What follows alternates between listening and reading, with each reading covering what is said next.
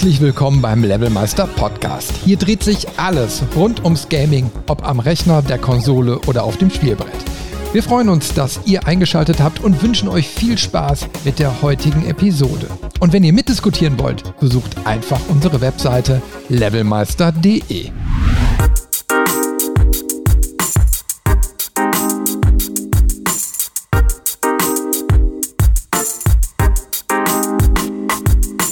Herzlich willkommen bei Levelmeister und bei einem neuen Format, das wir mit dieser Episode einführen. Heute gibt es die erste Folge vom Boss Level und hierbei spreche ich mit Entscheidern, Unternehmern und allerhand interessanten Menschen aus der Gaming-Branche. Den heutigen Anfang macht Richard Hoffmann. Er ist kreativer Kopf, Unternehmer und Experte im Bereich Virtual Reality. Wer Richard genau ist und was ihn dahin gebracht hat, wo er heute steht, das erzählt er uns in diesem Podcast. Grüß dich, Richard. Schön, dass du dabei bist. Ja, schön, dass ich da sein darf. Ähm, ja, was, wo fange ich am besten an? Also, ich bin der Richard Hoffmann aus Hannover, Schrägstrich London, da auch eine Zeit lang gelebt, aber dazu später mehr. Ähm, habe auch ein Diplom irgendwann mal nachgeholt als angewandter Informatiker, auch dazu ein bisschen mehr später, wenn, wenn, wenn, wenn nötig. Ähm, und ich bin dann sicher ein großer äh, Videospiele-Fan seit der ersten Stunde, seitdem ich denken und laufen kann. Ich damals ja Pong gespielt und äh, dann kamen mir die ganzen anderen ähm, Homecomputer auch so langsam. Dann bin ich groß geworden mit dem Commodore C116 ähm, respektive C16 plus 4 damals noch mit Datasette und ähm, wer noch weiß, wozu ein Tape und ein Bleistift gut ist, der kann das gut nachvollziehen in der Zeit. Alle anderen müssen dann wahrscheinlich erstmal warten, bis ich dann eine VR-Simulation baue. Habe ich auch schon mal überlegt, so um die, die Generation, die neuen Generationen mal ein bisschen ähm, zu sensibilisieren, wo wir groß geworden sind. Ich bin auch, mit, groß, bin auch großer Fan von Ready Player One.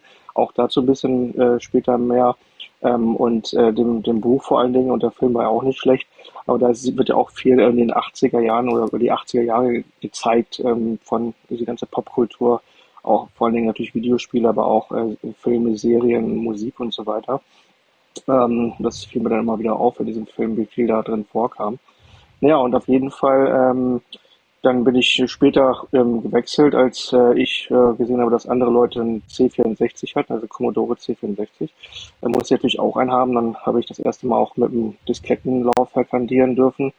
Äh, die guten Floppy Disk äh, heißen natürlich nicht ohne Grund so, wer das vielleicht schon, schon weiß oder auch nicht, aber die ganz großen 8 Zöller Disketten damals waren ja auch so ein bisschen sehr groß und wenn man in der Mitte festhält, dann haben die natürlich zeitlich durchgebrochen oder so leicht nicht, nicht direkt gebrochen, aber sind so durchgebogen und daher haben wir Floppy Disk.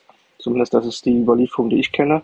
Ähm, und äh, die, ja, die, die äh, drei, äh, ich glaube, dreieinhalb Zoll Disketten waren dann damals ja so, dann später äh, bei Amiga 500 dann eher etwas kompakter.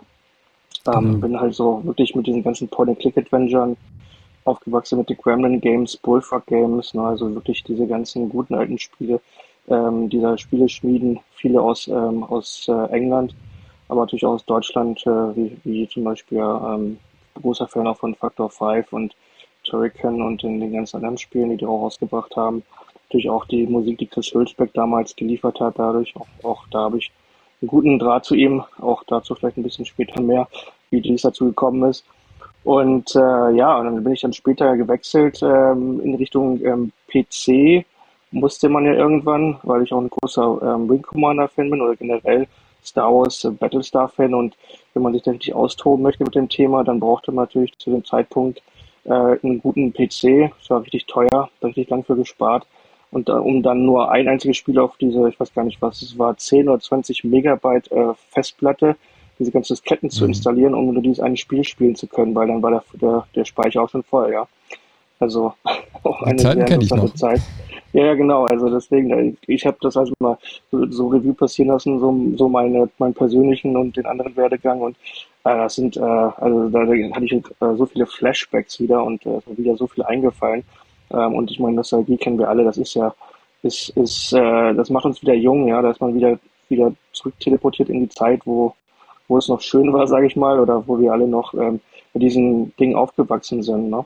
Mhm. Und natürlich dann hatte ich auch parallel äh, mit Konsolen und Handhelds natürlich äh, rumgespielt. Ähm, dann ähm, ja, also diese Handheld-Geschichten, die man wahrscheinlich vielleicht noch kennt.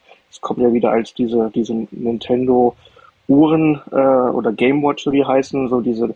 Donkey Kong LCD ähm, Spiele, ja, wo man dann wirklich nur ein Spiel hatte. Das waren ja so, so sogenannte Wegwerfspiele. Ja, man hat nur ein Spiel auf einem Gerät und dann, wenn man was anderes Cooles spielen wollte, musste man sich das äh, nochmal so, ein, so ein Handheld kaufen. Mhm. Man hatte noch gesehen, wo diese ganzen, wenn man das gebootet hat, wo die ganzen ähm, diese ganzen Zwischenschritte sind, wenn jetzt da äh, die der, der Donkey Kong da sich bewegt oder Mario oder die ganzen Fässer und so weiter und so fort. Mhm. Äh, ähm, die guten Zeiten, wo ich mich auch noch dran erinnert, in der Schule damals, als wir immer ähm, unsere Handhelds gezeigt haben und dann sich eine große Traube von Schülern um, um einen herum formiert hatte in den, in den Schulpausen, wenn man das gezeigt hat oder gespielt hat.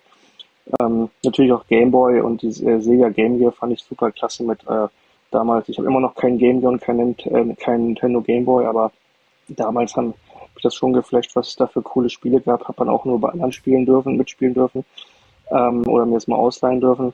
Äh, natürlich Mario und Tetris ähm, waren damals natürlich die Hits, aber auch für, für später als dann das Game Gear rauskam oder Links, da gab es richtig coole Flugsimulationen. Ich bin ja auch mal großer äh, Flugsimulationsfan so zwischendurch. Ähm, habe ich da immer wieder die neuesten äh, Flight Sims, äh, also mehr so Combat-Simulatoren mehr gekauft und so weiter ähm, und ähm, habe die ganz dicken, dicken 300 Seiten starken Bücher da durchgewälzt, um zu verstehen, wie ich eine F-15 oder eine F-16 fliege, ja, also von äh, Bist du Experte jetzt. ja, ja, also als Experte in dem Bereich. Ähm, da muss natürlich einiges wissen, bis bevor man so ein, so ein Jet überhaupt starten kann, ja, da passiert viel, vieles vorweg schon und äh, habe dann immer zwischen den, äh, ja, wenn ich durch, durch wenn ich mal unterwegs war, ne, zwischendurch mal diesen, diesen Wälzer rausgeholt und dann in der Bahn oder im Bus weitergelesen. Ähm, auch ganz interessante Zeiten, also um so ein Spiel zu beherrschen, vor allem also diese, diese Kampfjets, ähm, musste man halt auch schon ein bisschen was ähm, verstehen, auch von der, von der ähm, Flugdynamik her natürlich auch, wie man da Dogfights richtig ähm, fliegt und so weiter mit dem Immelmann und so weiter. Ich kann mir alles nochmal so ins Gedächtnis zurückgerufen, als ich darüber nachgedacht habe. Ja, natürlich dann auch später also Konsolen, äh, jetzt Nintendo, Sony und, und, und ähm, Microsoft-Konsolen auch alles durchgehabt und durchinteressiert. Das ist auch ein Grund, warum, weil ich so viel in, in dem Bereich auch gespielt und gemacht habe, dass ich auch so ein Retro-Magazin ähm, bzw. Buch ähm, schreibe, schon seit äh, längerer Zeit, um, um alles das, äh, das ähm, dort aufzugreifen, was, äh, was da Schönes passiert ist. Das ist ein längeres Projekt, das sich schon seit ein paar, paar Jahren äh, äh hinauszieht, aber es wird irgendwann mal jetzt kommen demnächst muss ich mich auch mal wieder hinsetzen und weitermachen mit ein paar Leuten. Gut Ding auch sehr braucht Weile. Thema. Wie bitte? Gut Ding braucht Weile.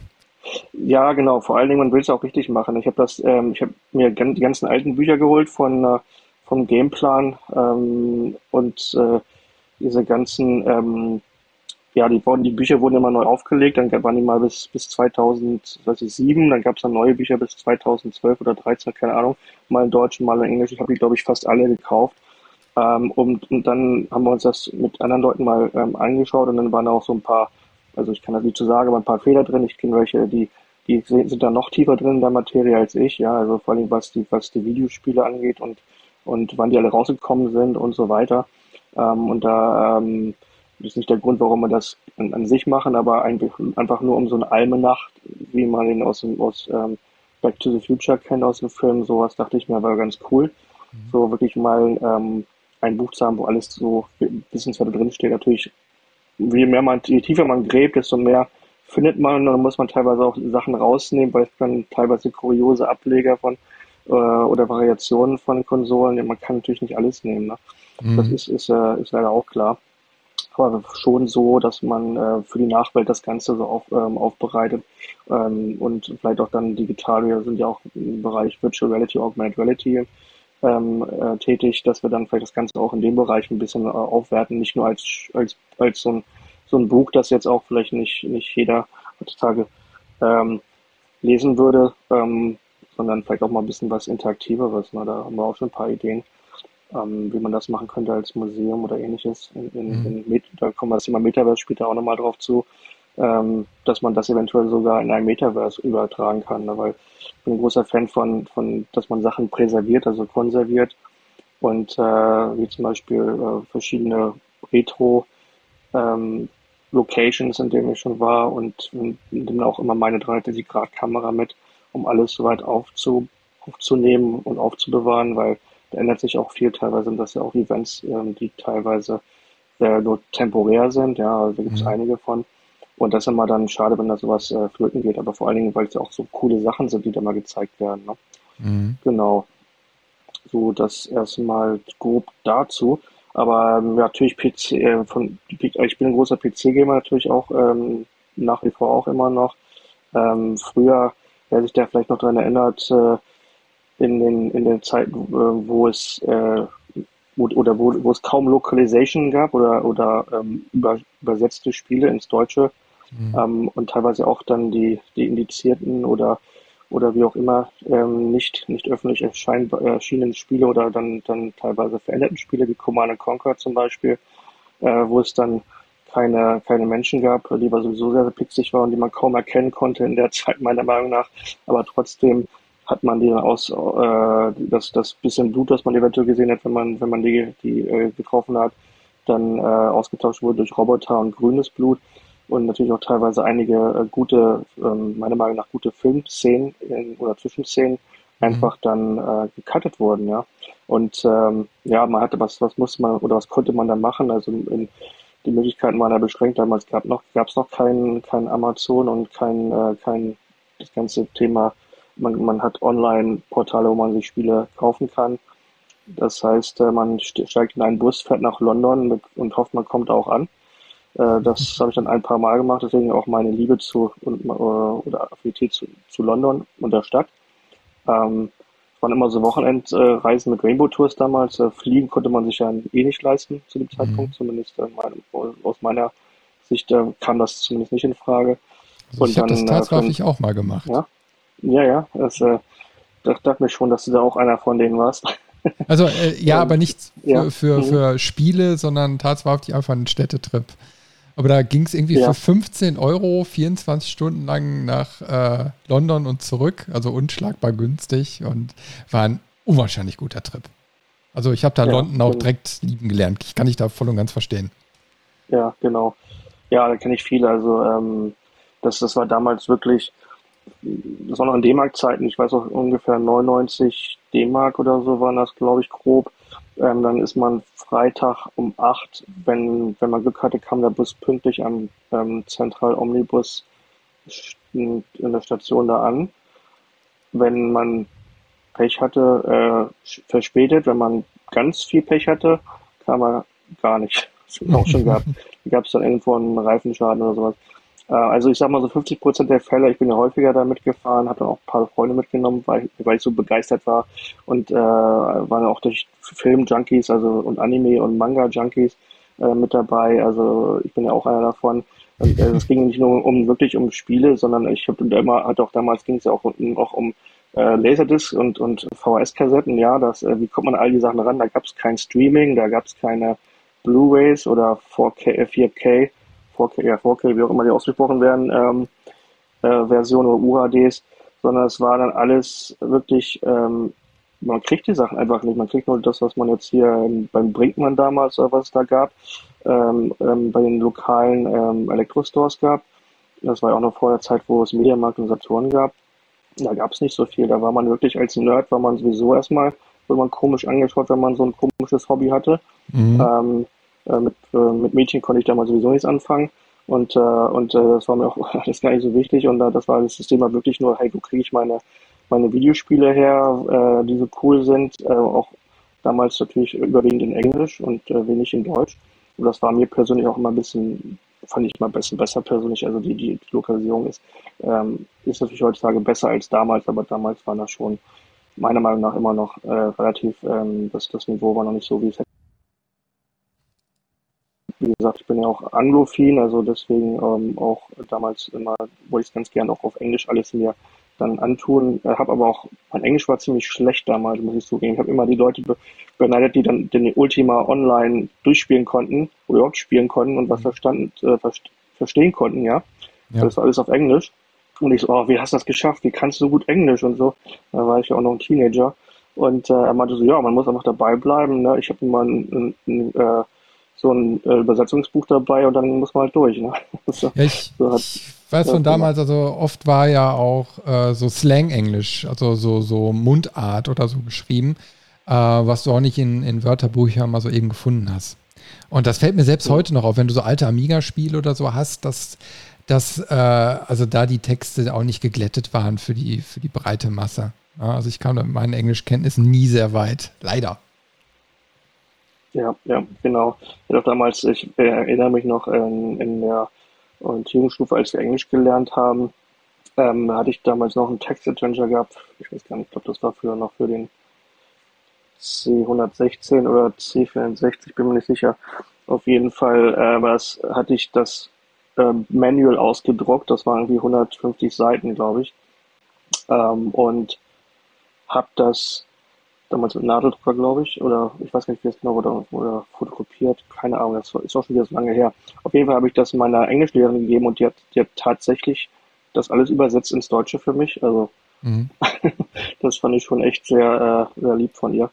Auf jeden Fall ähm, war das dann wirklich auch so die Zeit, wo man wirklich Englisch lernen musste, wenn man wirklich verstehen wollte, was da passiert auf dem Bildschirm und ähm, das war sozusagen die, die Motivation war da. Also wenn Leute sagen, hey, man, man lernt ja nichts über, äh, wenn man Videospiele spielt, kann ich nur das Gegenteil behaupten. Also äh, die Motivation war da für mich, ich, ich muss äh, gut in Englisch werden, dass ich, dass ich wirklich alles verstehe, zumindest passiv, ja.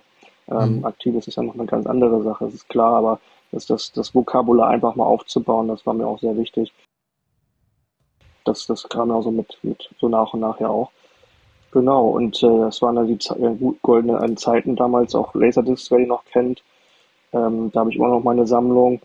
Äh, das, äh, ich glaube, es hat nur eine deutsche Laserdisc, die ist auch Gold, golden. Normal sind diese Laserdiscs so, so große, äh, äh, so, so Schallplatten, große CDs, ja, so mhm. muss man sich das vorstellen. Und damit konnte man ähm, Filme, sich Filme anschauen, die sonst, äh, wenn man sonst VHS hat, die sind ja dann irgendwann durchgenudelt, sage ich mal, ja. Da hat man mhm. dann äh, mehr und mehr äh, Krissel ähm, und, und ähm, mehr Probleme bei dem, bei der, bei der Übertra beim Bild. Aber das war bei der ist ja nicht der Fall. Und, und zusätzlich hat man noch TRX-Sound äh, damals gehabt ähm, und äh, Dolby Surround. Und ähm, der Ton wurde nicht schlechter, das Bild wurde nicht schlechter, äh, weil das halt alles auf, ähm, auf CDs gepresst war. Ich glaube, äh, das Video ja. war komprimiert, aber die Audiospur war unkomprimiert, richtig?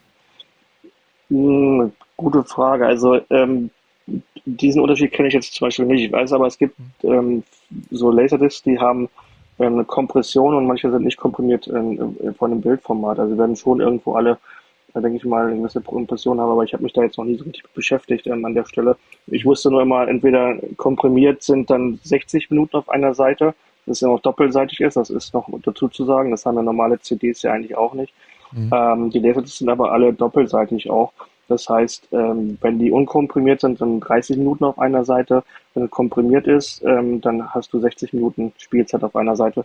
Du kommst aber trotzdem, außer es ist ein, ist ein, ähm, ein Anime, musst du dann bei den Filmen wie zum Beispiel, ich habe die Star Wars Kollektion, die allererste auf Laserdisc, die, die damals noch sogenannte De Definitive Edition, ja, also definitiv. Mhm so definitiv war es nicht. Und wir wissen, wir wissen ja jetzt, es gab dann noch eine Special Edition später mhm. und dann äh, bis heute bis hin zu 4K. Ähm, und natürlich musste ich, dachte ich so, jetzt habe ich natürlich die definitive Star Wars Edition, das, die kann mir keiner nehmen, es kommt nichts Neues von Star Wars raus. Die mhm. drei, die drei Episoden bleiben jetzt für immer mein.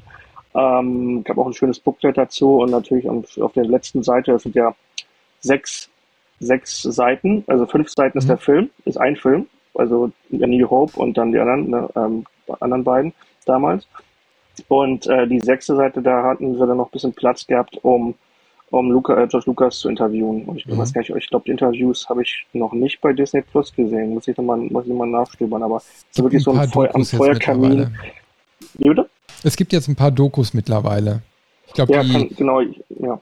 Ja, ja, also da, die gewähren mittlerweile so einen Blick hinter die Kulissen. Ich weiß es aber nicht ob von allen. Ich habe da nur gesehen in der Übersicht, aber da kommt jetzt wohl mehr. Ja, also ich habe das, ich, ich verschlinge die auch bei Disney Plus. Bin ja auch immer, dadurch, dass ich ja auch selber gerne ähm, Sachen kreiere und hinter die Kulissen schaue, äh, habe ich die alle, diese ganzen Disney Plus äh, Dokumentationen verschlungen und ich finde die mittlerweile, Also auch damals schon am Anfang, als äh, jetzt Mandalorian rauskam, da gab es ja dann die, die Gallery dazu mit den ganzen Hintergrundinformationen. Mhm. Ähm, und das war so genial. Allein das ist mir Mehrwert mittlerweile und auch die anderen, die Boba Fett, da gibt es auch ein Boba Fett, ähm, so, ein, so ein Special, mhm. unter anderem, wie, wie zu, dazu kam, dass sie Boba Fett mit reingebracht haben und so weiter damals. In, in, dann in den, im zweiten, also in den vier, äh, nach dem vierten Teil, fünften mhm. Teil. Und das, also, und dann äh, die ganzen anderen Geschichten, die noch dazu kamen, muss man nachschauen. Aber diese Dokumentation, die es alle dazu gibt, auch zu Marvel, finde ich so, finde ich so genial, dass, dass Disney das alles damit reinbringt. Also für mich ist das alles Mehrwert ähm, als die manchmal die Filme oder Serien selbst, muss ich sagen. Ich finde ja genau. von Mandalorian und Boba Fett die Artworks, die sie immer so einblenden im Abspann, großartig. Wo man dann nochmal so sieht, äh, also vorher hast du ja quasi die Folge gesehen, hast die ganzen Locations gesehen und dann, wenn du dann die Concept Arts siehst, ah, da geht mir immer so das Herz auf. Die, die liebe ich ja eh schon immer, ne? Und genau. die sind so genial umgesetzt. Äh, ich, ich hoffe, da kommt man hinterher nochmal irgendwie als Prinz oder so dran. genau, ich habe mir damals auch, ich erinnere mich jetzt gerade, wo, wo du das sagst, diese ähm, Panorama lang, also die passen auch gar nicht, die passen in kein Buch Buchregal rein, diese wirklich langgezogenen ähm, 70 Millimeter Shots quasi von den die Konzeptzeichnung, ich weiß gar nicht mehr, wie der heißt. Also da muss ich jetzt mal mhm. meine Star Wars äh, Fangruppe fragen, aber die würden das sofort wissen. Aber man kann sich ja nicht alles merken. Aber die, die habe ich mir damals gekauft und dann auch so teilweise für meine Dioramen. Ich habe auch selbst ähm, ein bisschen gebastelt, immer so Star Wars Modelle gebaut, auch wenn es die von Revell gab oder so und äh, dann entsprechend im Hintergrund hat man so ein schönes Diorama, ähm, das man dann mit ein sozusagen dahinter äh, stellen kann. Und äh, ja, das, das, also es ist genial. Vor allen Dingen, es sah ja auch teilweise etwas, alles etwas anders aus. Das waren die ersten Konzeptzeichnungen. Und wenn man sich dann den Film angeschaut, denkt man so, Manu, irgendwas stimmt da nicht. Warum ist denn hier jetzt äh, der das Alien kein Alien, sondern Mensch oder so? Ne? Das waren ja auch damals so äh, Designänderungen, die dann durchgeführt worden. Auch äh, die, die erste Maske oder von, von Darth Vader sah ja noch etwas spitzkantiger aus zum Beispiel. Mhm. Äh, schon sehr spannend, was, was sich da auch, das finde ich auch mal sehr spannend im Allgemeinen, wenn man die Hinterkulissen schaut, was am Anfang das erste Konzept äh, war und wie sich das auch teilweise dann im Laufe der Produktionszeit nochmal geändert hat oder in der Pre-Production-Zeit. Ne? Ja, ist mir bei Mandalorian ja. auch aufgefallen. Da gibt es auch so ein paar mhm. Szenen, wo du, also wo äh, die Verfilmung und Konzept noch sehr weit auseinander liegen, aber man erkennt es. Genau, und das ist das Wichtigste. Und das ist auch das Schöne daran, dass, das alles nicht in Stein gemeißelt ist, sobald der äh, fertig ist, der Konzeptartist. Kann man ja auch nicht machen. Also es ist ja, das ist ja diese kreative Branche, in der wir auch tätig sind als äh, Spielentwickler, zum Beispiel äh, genauso wie bei Film oder Musik oder Kunst. Es ist ja ein, der, dieser Entstehungsprozess, der ist ja auch ein Wandel, der, der ist nicht in, in Stein gemeißelt von Anfang an. Und das ist ja auch, ist auch gut so. Du hast, du hast gerade schon gesagt, also da wir, sind wir jetzt gar noch nicht so richtig drauf eingegangen. Also äh, du äh, hast ja eine Firma, ne? Genau, da wollte ich auch nochmal drauf dann ähm, zurückkommen. Ich hatte noch, bin noch ein bisschen in der, je nachdem wie viel Zeit wir haben, noch wir ein bisschen was hier. Zeit. genau, habe ich hier noch ein bisschen was äh, aufgeschrieben. Aber ja, was ich auch sagen wollte, ist zu dem Thema, ähm, als ich ähm, auch in London war oder auch in teilweise hatte ich die Chance mal nach Kanada zu fahren äh, oder auch nach Amerika in den jungen Jahren und habe dort auch natürlich sehr viel äh, Videospiele gekauft und, und Laserdiscs immer noch, ja, in der Zeit ähm, habe dann mein, meine Kollektion immer weiter ausgebaut. Aber ähm, wie gesagt, diese Flugsimulationen von, von Spectrum Holobyte und äh, Microprose, das waren diese beiden großen Namen für mich. Oder natürlich auch bei den Point Click Adventure wie Lu äh, Lucas äh, Film Games oder später Lucas Arts. Ähm, die, äh, na, die ersten Spiele, die ich da gespielt habe, jetzt ne, von Zack McCracken, Manic Mansion und äh, mhm. äh, der von Tentacle und so weiter. Großartig. Äh, also herrlich, herrliche Zeiten. Mhm. Und der, all die anderen Point-and-Click-Adventure von Sierra natürlich auch äh, ein paar gute dabei, ähm, ganz klar, alles mal eingespielt.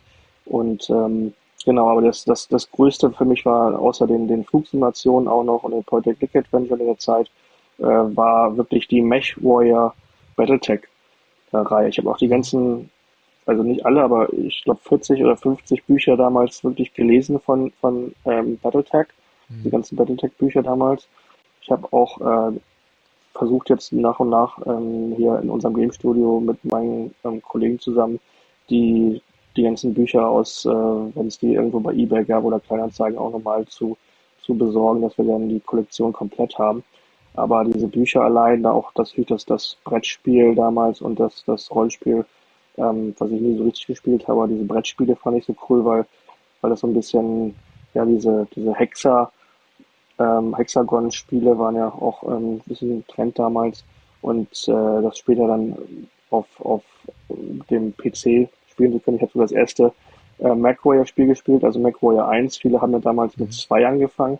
Und äh, wie gesagt, da würde ich auch irgendwann mal eine richtige, äh, meine eigene Dokumentationsreihe drüber drehen, weil ähm, ich sehe, wie viele so ein bisschen was verpasst haben in der Zeit. Und äh, manche fangen halt doch ein bisschen später oder haben später angefangen. MacWarrior 2 ist natürlich der Meilenstein gewesen für alle, weil das, äh, ich glaube, auch ein großes CD-ROM-Spiel damals war für Windows, ähm, Schrägstrich auch noch für, für äh, MS-DOS, glaube ich sogar noch. Das war gerade diese Zeit, wo das gerade so ein bisschen ähm, von, von, von DOS auf Windows alles so umgestülpt wurde.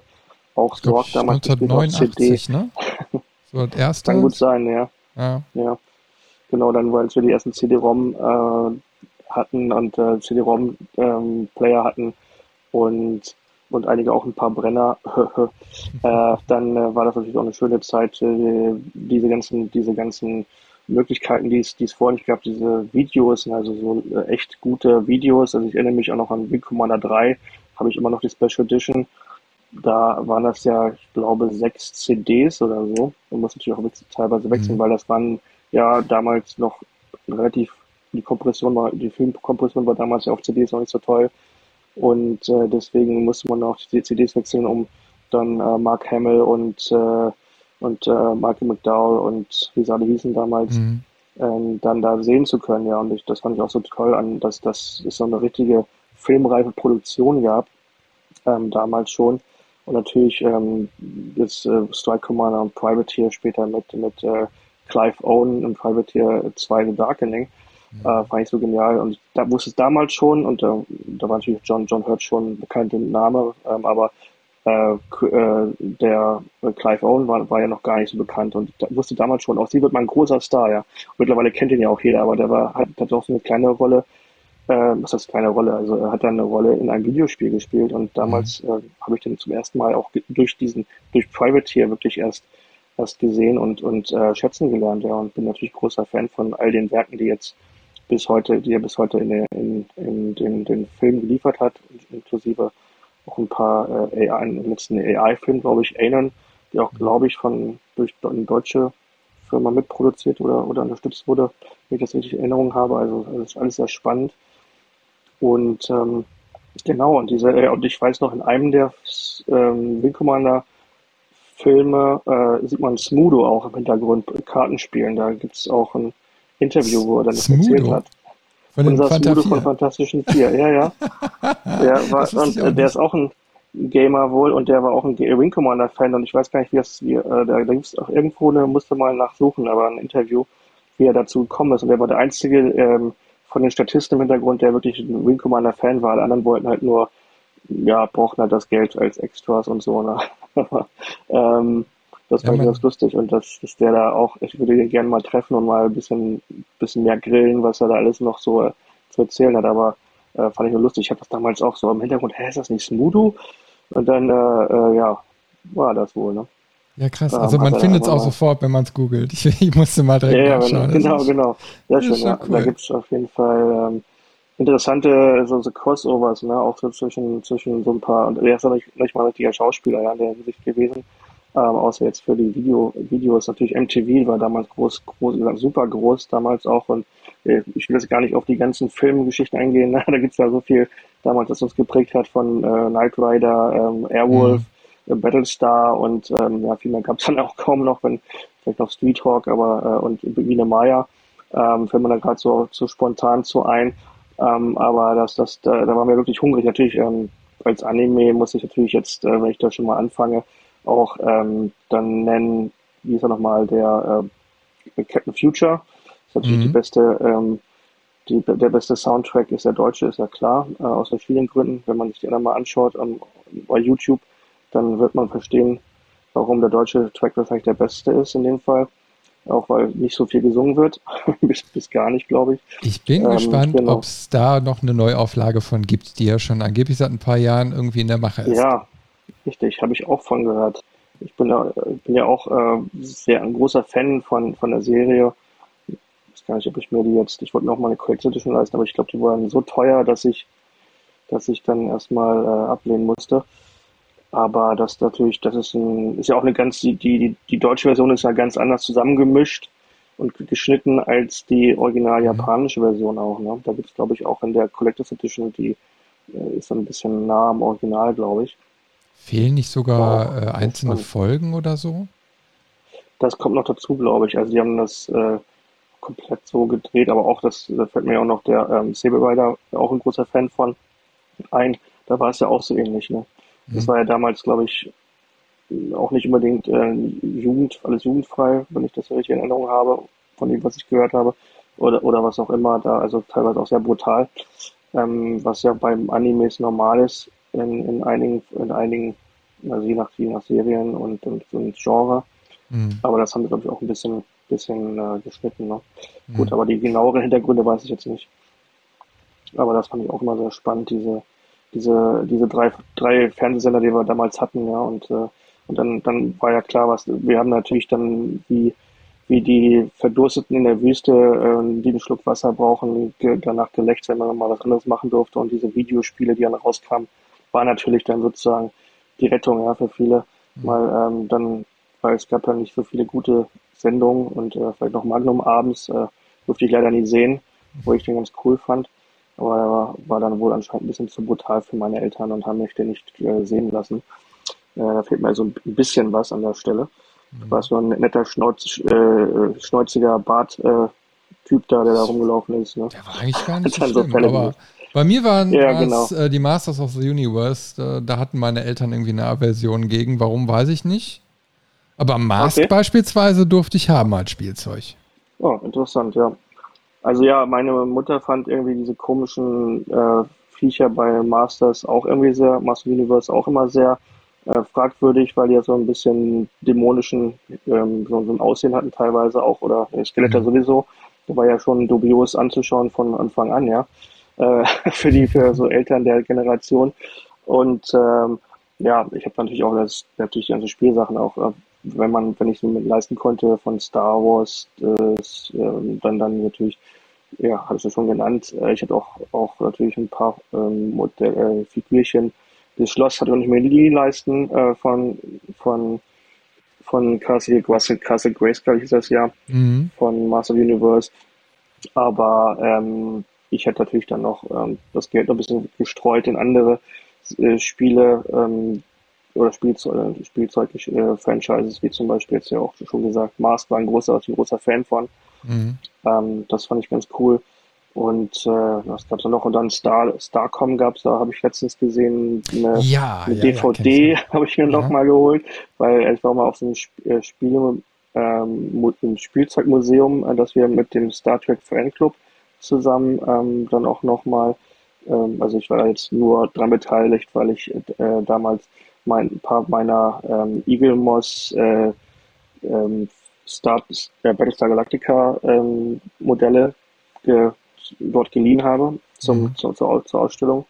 Und äh, da habe ich dann auch äh, unter anderem Starlink, äh, Starcom gesehen. Mhm. Also und da war ja, glaube ich, das Feature, so diese Magnetplatten mhm. oder so, die da eingebaut waren. Ne? Das dass die Figürchen so Magnete Stimmt. unter den Füßen hatten. Ja, richtig, die konnte man da so festmachen, weil das waren ja, die waren ja im Weltraum und dann konnten, muss, musste man ja. ja auch, oder konnte man ja auch, ich glaube, äh, falsch rum auf, dem, auf den Flügeln von diesem Space Shuttle oder so dran mhm. äh, klippen oder sowas in der Richtung. Ich bin mir nicht mehr sicher, aber ja, das, das war, glaube ich, so eines dieser Highlights, ne?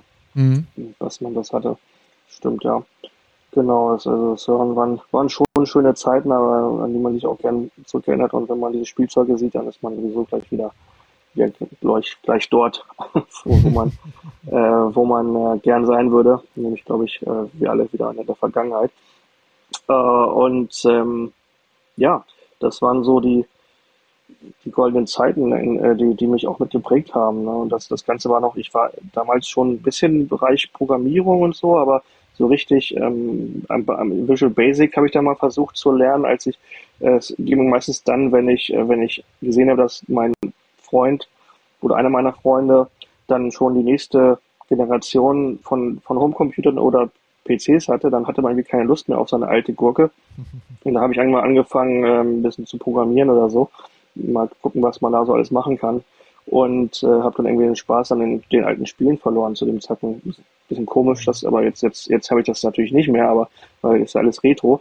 Aber äh, da habe ich dann auch diese damaligen Magazine, die es gab, ähm, im Kiosk gekauft. Es gab ja damals, muss man sich ja erstmal nochmal reinziehen, kein Internet, keine, kein YouTube. Mhm. Ähm, es gab kaum Sendungen, die überhaupt über Programmierung oder Spiele, wenn überhaupt Tele, diese Telespielesendung von, die es damals gab von, von unserem Gottschalk da. Mhm. Das, äh, wo sogar eine Folge, wo er den, den Bud Spencer da wohl hatte, ähm, habe ich jetzt nur im Nachhinein mal gesehen, aber ja, da, da war ja nicht viel. Ne? Mhm. Also es war ja wirklich kaum, kaum was auch im Fernsehen zu sehen über das Thema. Und äh, ja, dann ist man halt zum Kiosk gegangen. Es gab ja einige Fachzeitschriften für die Thematiken und dann habe ich da wirklich teilweise zehn Seiten ähm, abgetippt.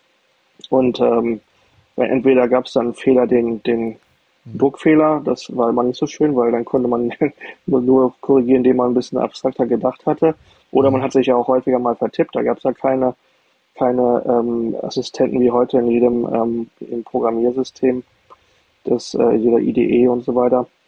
Und das äh, war natürlich ein Problem. Und da musste man, wenn man das, wenn man dann ähm, Start gedrückt hatte, um zum, zum, Lau zum Laufen zu bringen, in den meisten Fällen war es nur ein Bild, das ich dann einfach mal anzeigen wollte und das dann ellenlang gedauert hat, bis dann eine Zeile für Zeile, dass diese Pixel gemalt und gezeichnet wurden ähm, dann, dann hat man sich gefreut, aber wenn das dann erstmal von Anfang an ähm, zum Scheitern verurteilt war, weil dann ein Fehler irgendwo aufgetreten ist, den man dann erstmal suchen musste, ähm, dann viel Spaß. Ne? Mhm. Das waren damals meine ersten äh, Erfahrungen, äh, sehr schmerzhafte Erfahrungen mit der Programmierung an der Stelle. Und deswegen habe ich mich auch nie wirklich zum damaligen Zeitpunkt an, an Progr ans Programmieren reingetraut, denke ich, weil, weil das allein schon so, äh, so schwierig war. Und ja, also ich, ich äh, muss ja sagen, wenn man überlegt, wie viele Leute damals schon Spiele entwickelt haben und dann und die wir gespielt haben, dann ist das ja wirklich also Respekt an, an die Leute.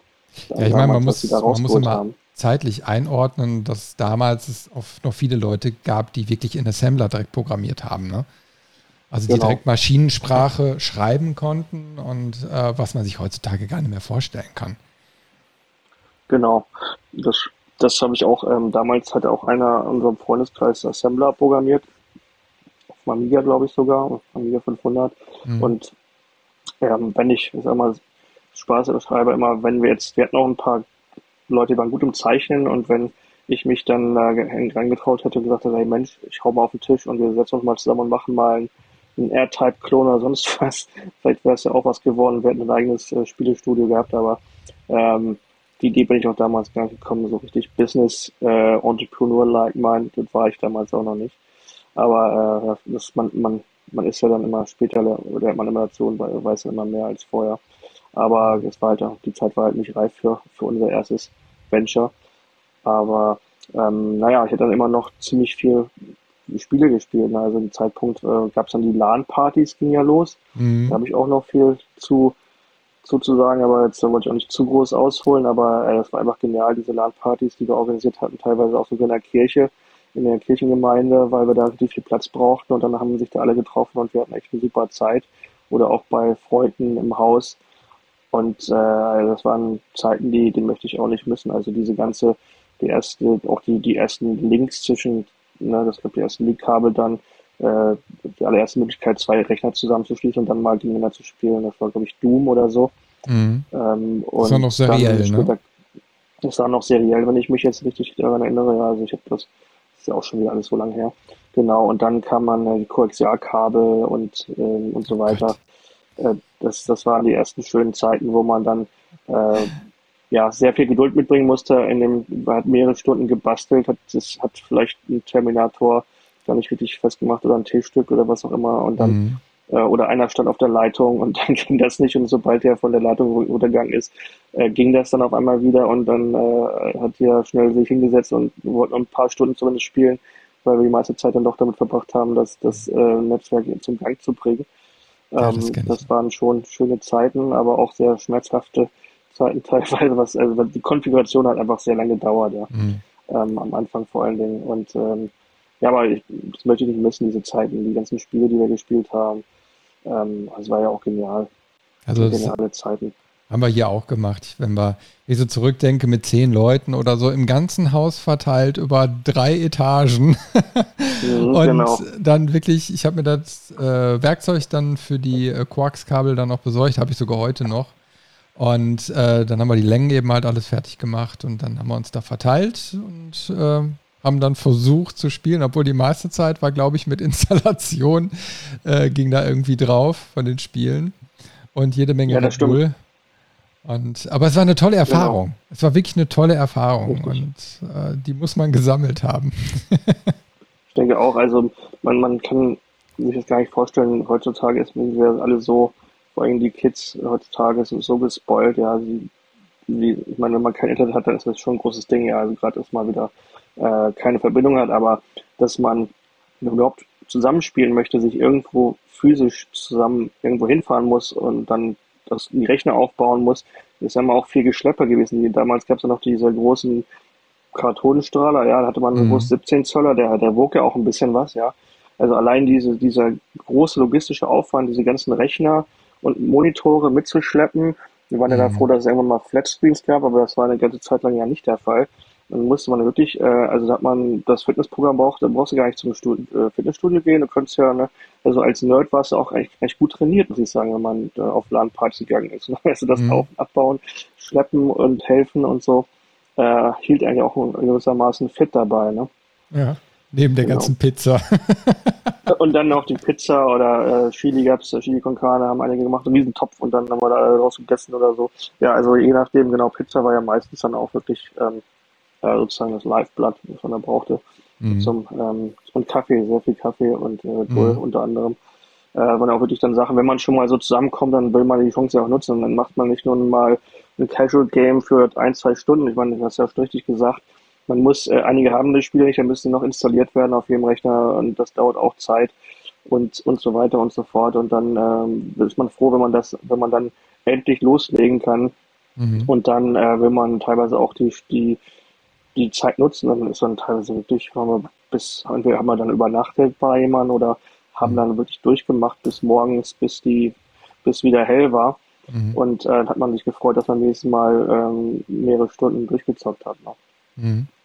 Ja, ja, ich ja. kann mich noch an die guten Unreal Tournament Sessions erinnern. Oh, und äh, also gegen auch mit KI-Bots das weiß ich noch. Da war irgendwie oh, einer, ja. der nannte sich Dante und jeder wurde irgendwie killed bei Dante, killed bei Dante. das sind Erinnerungen, die im Kopf geblieben sind. Und natürlich jede genau. Menge Spiele, die nicht funktioniert haben. Richtig, genau. Das, äh, das, war ein, äh, das war auch so ein Thema. Aber ja, diese ganzen, wir haben auch viele Mods installiert für, für Quake damals noch, wenn ich mich richtig erinnere, aber auch für mhm. Unreal ähm, Tournament und ähm, für andere. Und das war immer genial. Also diese, ähm, wir hatten dann auch ein paar richtig coole Quake-Mods gehabt. Mit auch die Models, die wir dann da noch dazu holen konnten. Das war wirklich dann erst, das erste Mal, dass die Modding-Szene ja auch ein bisschen, bisschen sich austoben konnte an, an dieser Stelle. Und wir konnten halt das gleiche Spiel spielen, aber hatten dann ein bisschen anderen Content äh, mit Guess and Go Beans, sage ich mal, das war immer das Lustigste, glaube ich. Ich weiß nicht mehr, wie dieser Mod-Add-on hieß, aber noch diese Rocket Jumps geübt und so weiter, um höher zu springen und weiterzukommen an Stellen im Level, die, an die man, die man normalerweise nicht erreichen konnte, ja. Und natürlich diese Aimbots, wie du, die du meintest, ne? Also die, man, man, man jagt jemanden und wird trotzdem erschossen, obwohl der einen mhm. nicht angeschaut hat. Kann ja gar nicht sein, ja. Also er hat auf jeden Fall einen Aimbot gehabt, der, der einen einfach so erledigt hat, ne? Mhm. Genau, das habe ich schon erlebt. Ja, genau, das, das hat einen noch geärgert. ja, das, das war wirklich, aber ähm, genau, das, das ähm, hat man dann auch relativ schnell, glaube ich, mitbekommen. Aber das natürlich dann diese Quake Arena-Geschichten, das war dann die, waren die ersten Spiele, glaube ich, oder das erste Spiel, wenn ich mich erinnere, dass wir dann wirklich auch ähm, dann nicht lokal gespielt haben, sondern direkt auch übers Internet. Ging ja dann auch so langsam los, die Zeit, ja. Also ähm, da habe ich auch noch einiges zu erzählen zu dem Thema, aber das ist ja von, von damals von den ersten, ja, diesen Blackboards oder Boards und BTX und so bis hin zu, ähm, ja, dann die ersten AOL-CDs, die man jetzt ja als äh, Coaster nimmt, als äh, Unterle Unterleger für seine Kaffeetasse mhm. mittlerweile, aber damals waren das diese ganzen ähm, Sachen, die wir, mit denen wir groß geworden sind, um mal ins Internet zu kommen. Ja, also, oder da ich erinnere mich noch, das erste Mal, ähm, dass ich ein, das erste Spiel, das ich mit jemandem in Amerika gespielt habe, war bei war MacWarrior 2. Mhm. Und äh, ich war dann im Clan sozusagen. Da musste ich mir, ich glaube, die Software ist Kali oder so, so ähnlich, musste ich mir dann runterladen und dann konnte ich nur darüber nach Amerika mit, mit äh, diesem MacWarrior-Spiel spielen. Also das unterstützte mehrere Spiele und, und, und Protokolle, also Internetprotokolle.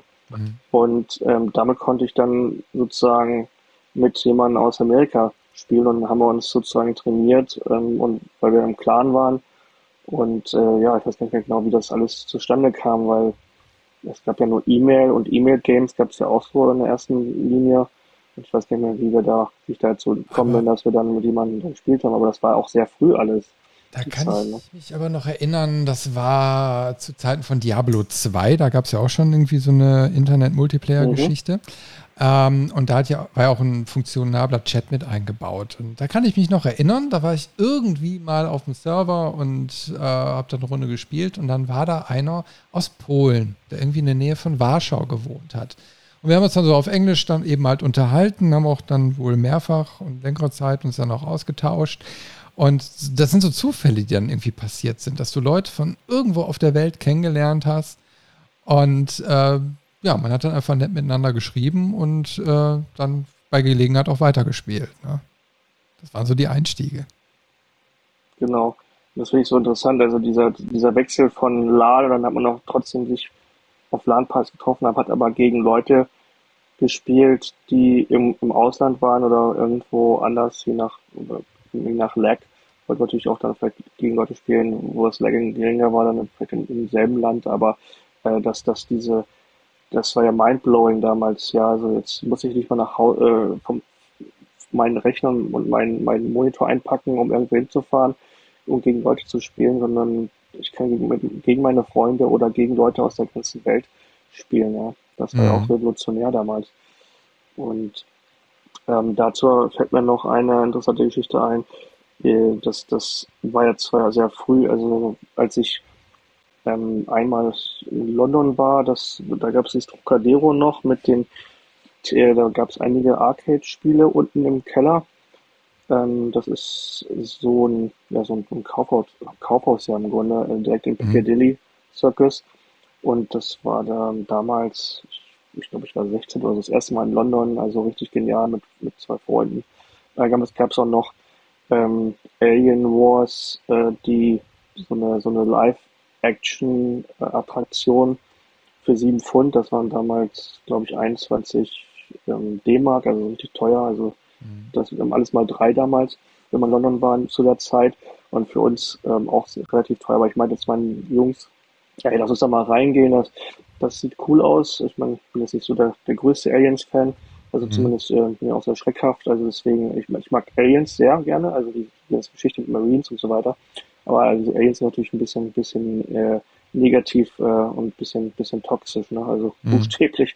Ähm, und äh, ich wollte auch trotzdem da rein, weil, ne, warum nicht? Das ist ja eine Attraktion. Weil mein Kumpel meinte, nee, das machen wir das nächste Mal. Ne? Ja, das nächste Mal kam dann nie, weil die haben dann irgendwann mhm. geschlossen. Ne? Das war so eine temporäre Geschichte. Ich habe da letztens auch zufällig bin ich drüber gestoßen, eine Dokumentation gesehen auf äh, irgendwo so Behind the Scenes und wie das alles, wie viel Aufwand das war, äh, wie viele Akteure da mit drin waren, einer wirklich mit Alien-Kostüm da rumläuft und so weiter, mhm. Leute zu erschrecken und Marines und so weiter. Also unglaublich Aufwand, also sehr viel, also Fokus auf, auf wirklich äh, Akteure gelegt wurde in dem, dieser Attraktion, ja.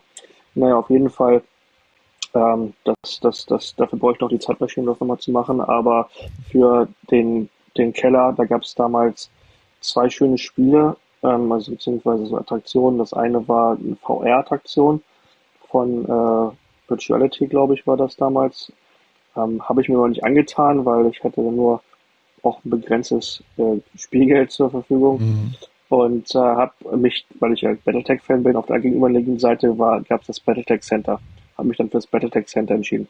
Auch die, auch was man sehen konnte auf den Bildschirmen von, von diesem Virtual Reality-Spiel damals war halt noch nicht so, für mich zumindest nicht so, ja, sieht okay aus, ne, äh, einfach ähm, ausgefüllte Vektorgrafik, aber auch sehr laggy und so. Also aber als Battletech-Fan bin ich dann sofort ins Battletech Center, da, da muss ich nicht zweimal drüber nachdenken. Und äh, bin dann in diese Cockpits gestiegen, weil ich halt, ne, bedingt dadurch, dass ich halt Battletech äh, auch gespielt habe und äh, auch ähm, ja, so ein großer Mech-Fan bin in dem Bereich äh, und also so Roboter und, und überhaupt, muss ich das so mitmachen. Und äh, ja, man fühlt sich wirklich, wenn man da rein äh, drin sitzt, in wie so einem Kampfjet, aber man fliegt halt nicht, sondern bewegt halt so einen großen Roboter und, mhm. und äh, hat auch diese, diese sozusagen spielt gegeneinander. Auch hat man, äh, die heißen Pods, das ist ein Cockpit, in dem man dann äh, sich reinsetzt.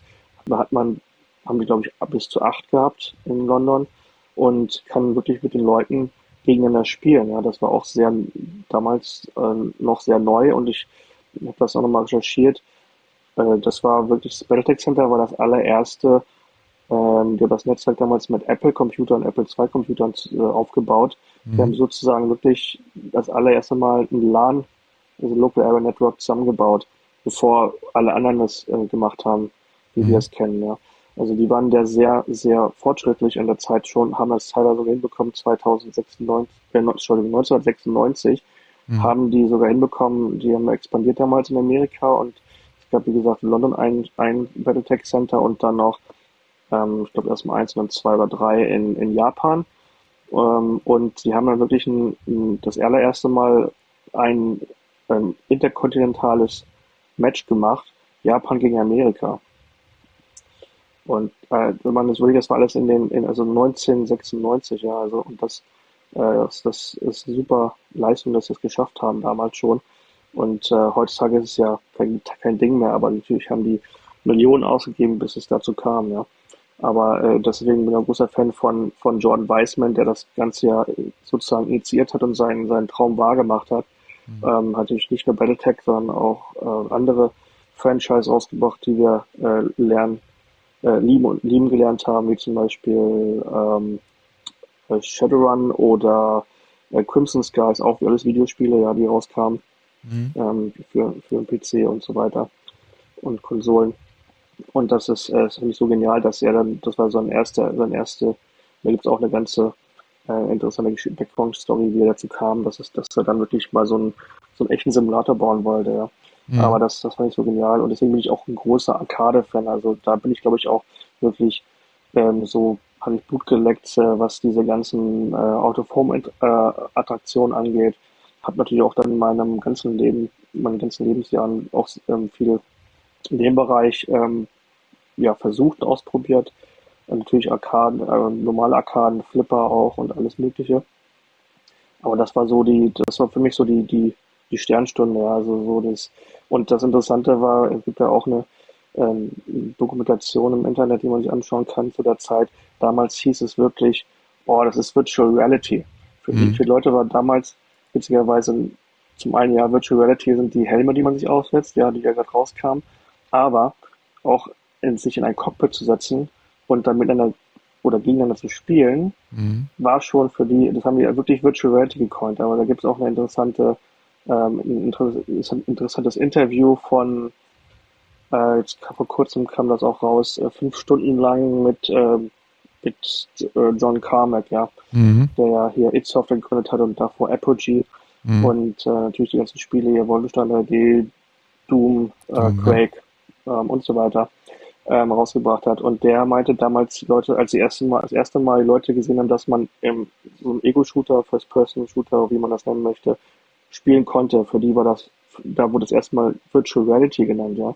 Mhm. Ähm, obwohl das ja nur ein flacher Bildschirm war, aber es war halt so neu und so abstrakt, was heißt abstrakt, also so, man das erste Mal, dass man nicht einen, einen Plattformer gespielt hat oder ähnliches, sondern wirklich in diese Welt so immersiv, immersiv reingezogen wurde, ja. Obwohl mhm. man halt wirklich nur noch eine Distanz, also eine, sage ich mal, ein paar Meter vom Fer oder je nachdem, wie, wie ähm, emotional er am Spiel war, auch ein paar Zentimeter ne, vom Bildschirm gesessen hat. Mhm. Aber das fand ich so spannend, dass das damals schon in den 90ern so aufkam und äh, vor allen Dingen bei solchen, solchen Spielen auch. Also genau. ich kann genau. mich, ich kann mich noch erinnern, ähm, dass ich meine erste VR-Erfahrung, ich meine, auf einer Cebit Home hatte.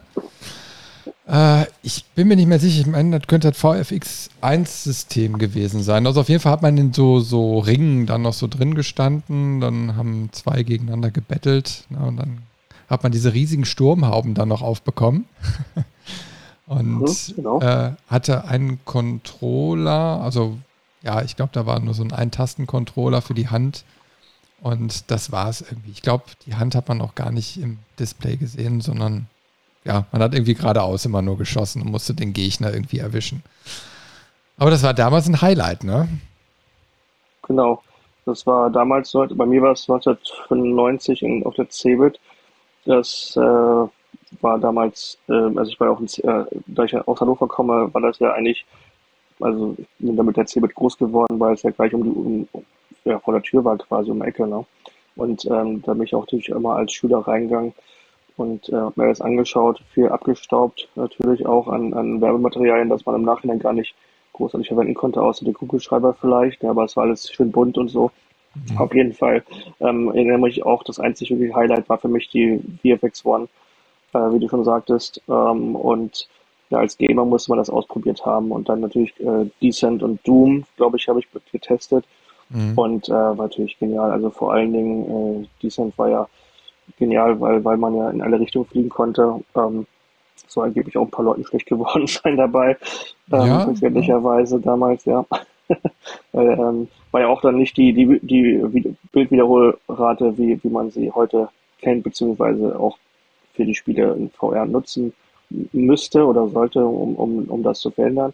Das ist auch ein großer Faktor, die, die Delay-Zeiten und ähm, mhm. die Refresh-Zeiten ähm, von der Bildwiederholfrequenz her, aber auch ähm, ja, auch dieses, dass man da rumfliegen konnte und diesen, mit diesem Joystick, den man in der Hand hatte, den du auch schon äh, benannt hattest, mhm. ja, das, das war ja nichts, was man wirklich äh, vor sich sehen konnte, aber das, das war trotzdem das, das Highlight. Ich meine, ich glaube, das für mich war das, das, das wird jetzt auch, das war ja auch teilweise im Magazin so beschrieben, ja. Virtual Reality ist hier, wird, wird für immer hier bleiben, ja. Mhm. Das war damals ja ganz geschickt sogar noch ein Artikel, den ich mir irgendwo ausgeschnitten habe aus einem der, der, der, der Games-Magazine, wo das genau das beschrieben wurde. Ja, da waren ja alle so begeistert von. Auch wenn das, wenn man sich überlegt, vor, damals zu heute, ja, also ähm, damals, was war die, was war die damalige Standardauflösung? Äh, 640 mal 320 ja. oder sowas. Damals war ja auch nicht Widescreen-Auflösung, das war alles 640 mal 480. So, das war ja, so oder irgendwie sowas. VGA. Auf jeden Fall so genau VGA-Auflösung halt. Ähm, und so muss ich das vorstellen, sehr pixelig natürlich. Und dann zudem kam noch dazu, dass es, das, das waren ja nicht Flachbildschirme, sondern Karton, Mini-Kartonen-Bildschirme, mhm. ja. Meine, und die haben das aber trotzdem irgendwie hinbekommen, nicht perfekt. Das Headtracking ging schon, aber äh, das Bild war irgendwie in, in, so einem großen schwarzen Passepartout, ja. Also man hat das, wie als ob man so ein, so ein, so ein Monitor vor sich, äh, ein paar, einen halben Meter oder sich vor sich ähm, her, äh, so, so, so, wie so ein, wie so ein Angler davor mhm. festgemacht hat, ja. Also den, man, man hat ähm, sehr viel Schwarz drumherum gehabt und dann dieses Bild, das da in der Mitte geschwebt, äh, umgeschwebt ist mit dieser schlechten, noch von aus heutiger Sicht schlechten, schlechten äh, mhm. Auflösung, aber damals war das, das war das, das Highlight, ja. Also, hey, ich brauche nicht mehr, ich kann meinen Monitor mit über mitnehmen, ja, das ist nur dieser, dieses Headset, das ist nicht mal so, das ist im Vergleich zu einem 15, 16, 17er gar nicht mhm. mal so schwer, ja, im Vergleich dazu von, äh, von den, von den Kilo, von den Kilos her und ja, das war, ähm, war natürlich nicht bezahlbar für, für mich zumindest. Also diese 2000 D-Mark, mhm. glaube ich, waren das, die dieses Ding gekostet hat, konnte ich mir leider nicht leisten, sonst hätte ich äh, wahrscheinlich das Ding immer noch gehabt. Ähm, aber das waren damals wirklich die, auch diese Hürden, also diese, das, muss, das sind aus heutiger Sicht eine 1000 Euro oder so. Ja, plus ähm, natürlich ähm, die, Hardware-Anforderungen und man musste natürlich auch Nerd sein, um die Sachen zum Laufen zu kriegen. Ne? Ich kann mich noch daran erinnern, bei diesen genau. gab es ja extra einen äh, VFX1-Treiber und der war wohl auch fehleranfällig, ne? was irgendwie das Head-Tracking oder so anging. Also das war nicht so einfach, die mhm. Sachen immer miteinander zu kombinieren. Ne? Nicht wie heute mhm. einstecken und loslegen. Und äh, das war, das war eine extreme Hürde. Aber trotzdem für die damalige Zeit ein großer Sprung Richtung Immersion, den es in, in, in, der Form noch nicht gab. Vielleicht, ich weiß nicht vergleichbar, ich weiß nicht mehr vom Zeitraum her, muss mich mal korrigieren, da gab es diese Shutterbrillen von Elsa, Elsa 3D irgendwie, so heißen die doch, waren glaube ich mhm. die ersten, äh, die auf dem Monitor ja so ein richtig dreidimensionales Bild schon gezaubert haben. Also wenn man den richtigen richtig. Monitor hatte das war auch so ein, so ein Ding, wo man direkt gesagt hat, wow, das ist jetzt mehr als das, was man bis jetzt gewohnt war. Richtig, genau. Es gab, gab natürlich auch andere ähm, Ableger, ich glaube Eyeglasses und so weiter. Also mhm. es gab mhm. ja noch einige andere. Ich habe die nie wirklich probiert. Ich habe die nur mal im Magazin gelesen. Man, man kam man auch damals nicht so schnell ran. Ja, wer hat denn sowas von bei sich rumliegen? Äh, auch nicht mal die, äh, die Händler hatten sowas, ja, teilweise. Äh, wenn man Glück hatte, der eine oder andere, aber ähm, da gab es bei uns ja nur einen Softwarehändler damals, der sich darauf spezialisiert hat, das war Funnysoft. Ähm, da sind wir alle hingegangen als äh, Game, Gamer und haben, da ich muss ich zu, zu, dazu sagen, ja, mal viele meiner Freunde auch kennengelernt oder auch neue Freunde ähm, ähm, dazu gewonnen, ja, ähm, mhm. teilweise bis heute immer noch. Und äh, das, das, diese Leidenschaft einfach da ähm, durch, durch Spiele, ja, von wegen Vereinsamung und so, ja, klar, einige waren schüchtern, aber das war ich eigentlich auch, aber wenn es darum ging, hey, hast du, hast du das und das Spiel oder hast du das und das Add-on so, also mein Freund, der, der hatte wohl zu Wing Commander die, die Secret Missions und so haben wir uns dann kennengelernt und, ähm, und dann haben wir natürlich dann ähm, uns ausgetauscht mit den Spielen und so weiter. Und äh, so haben wir dann, habe ich dann mein, einen meiner besten Freunde zum Beispiel kennengelernt, auch in, in den ich einfach mal so ange angequatscht habe. Und der war super schüchtern. Der, der ist ja fast weggelaufen, als ich zu ihm Hallo gesagt habe. Ja. Aber für mich war das damals ja, äh, also ich muss sagen, ich bin ja viel durch, durch diese Videospiele-Geschichten auch viel mit, viel mit, mit Leuten zusammengekommen. Wenn man das, das war ja auch so wie alle anderen, sag ich mal, Clubs oder so, ja, man, man kennt denjenigen, der hat, mhm. der hat äh, diese Spiele und, und, und spielt diese Spiele und dann ja, kommt ein anderer dazu und dann sagt, hey, ich hätte auch noch jemanden und auf einmal kennst du dann in deiner ganzen Umgebung, sprich beziehungsweise in anderen Stadt, äh, ja, in anderen ähm, manchmal Städten teilweise auch Leute, die, die, die du vorher nicht kanntest. Ne? Also echt mhm. genial, teilweise, wie das sich so dieses Netzwerk so auch all auf diese analogen Mund-zu-Mund-Propaganda entstanden ist, ja. Und man hat teilweise bei Leuten auch getroffen und so weiter. Wie gesagt, später kamen diese LAN-Partys dazu. Aber, aber auch diese Interessensgemeinschaft, so, hey, wir, äh, wir sind halt diese, diese äh, von der von der Mehrheit äh, unverstandenen Leute, ja. Die Leute, keine Eltern verstehen uns nicht, die, die Lehrer sowieso nicht, äh, außer vielleicht ein paar Ausnahmen, die dann selber damit was zu tun haben und sich selbst damit ähm, beschäftigt haben, die haben das dann vielleicht schon verstanden, was mhm. wir da machen und, und dass wir gerne Videospiele spielen und dass das was Neues ist und, und Novelty ist und äh, sozusagen andere Bereiche vielleicht ablösen würde. Aber das war ja, ähm, ich meine, ich habe damals auch Fighting Fantasy Bücher gelesen, ja, also war ja nicht, nicht nur alles digital damals, aber auch analog natürlich noch viel mit Brettspielen und so weiter. Mhm. Aber das war halt so die, die Zeit, wo man noch so beides hatte, ne? Und noch beides auch zu mhm. schätzen wusste. Ja, aber es war eben halt so kein, kein breiten taugliches Thema, also ich weiß noch, am Schulhof äh, waren wir sehr wenige Nerds. Aber es hat mhm. natürlich trotzdem Leute zusammengebracht. Es gab so diese Community, aber die waren natürlich, also gerade jetzt hier auf dem Land war sie eben halt sehr klein und äh, äh, ja, hat sich erst später vergrößert. Genau, wenn man sowas, das muss ich auch erstmal rumsprechen. Die Leute müssen natürlich auch erstmal verstehen, was da passiert. Ja, also ähm, das, das war ja teilweise auch so, dass ich auch ein paar meiner Freunde die waren ja eher so, sag ich mal, sind eher auf den Baum, Bäumen geklettert, lieber, so gesehen, ja, als mhm. dass die, ähm, dass die jetzt oder haben ein normales Spielzeug gehabt. Aber dann habe ich denen mal gezeigt, was, äh, man hat sie natürlich auch mal zu Hause getroffen und dann mal gesagt, hey, guck mal hier, so sieht ein Videospiel aus. Mhm. So, du kannst da was machen auf dem Bildschirm und, und du, das, da passiert was, ja, das ist eine Interaktion.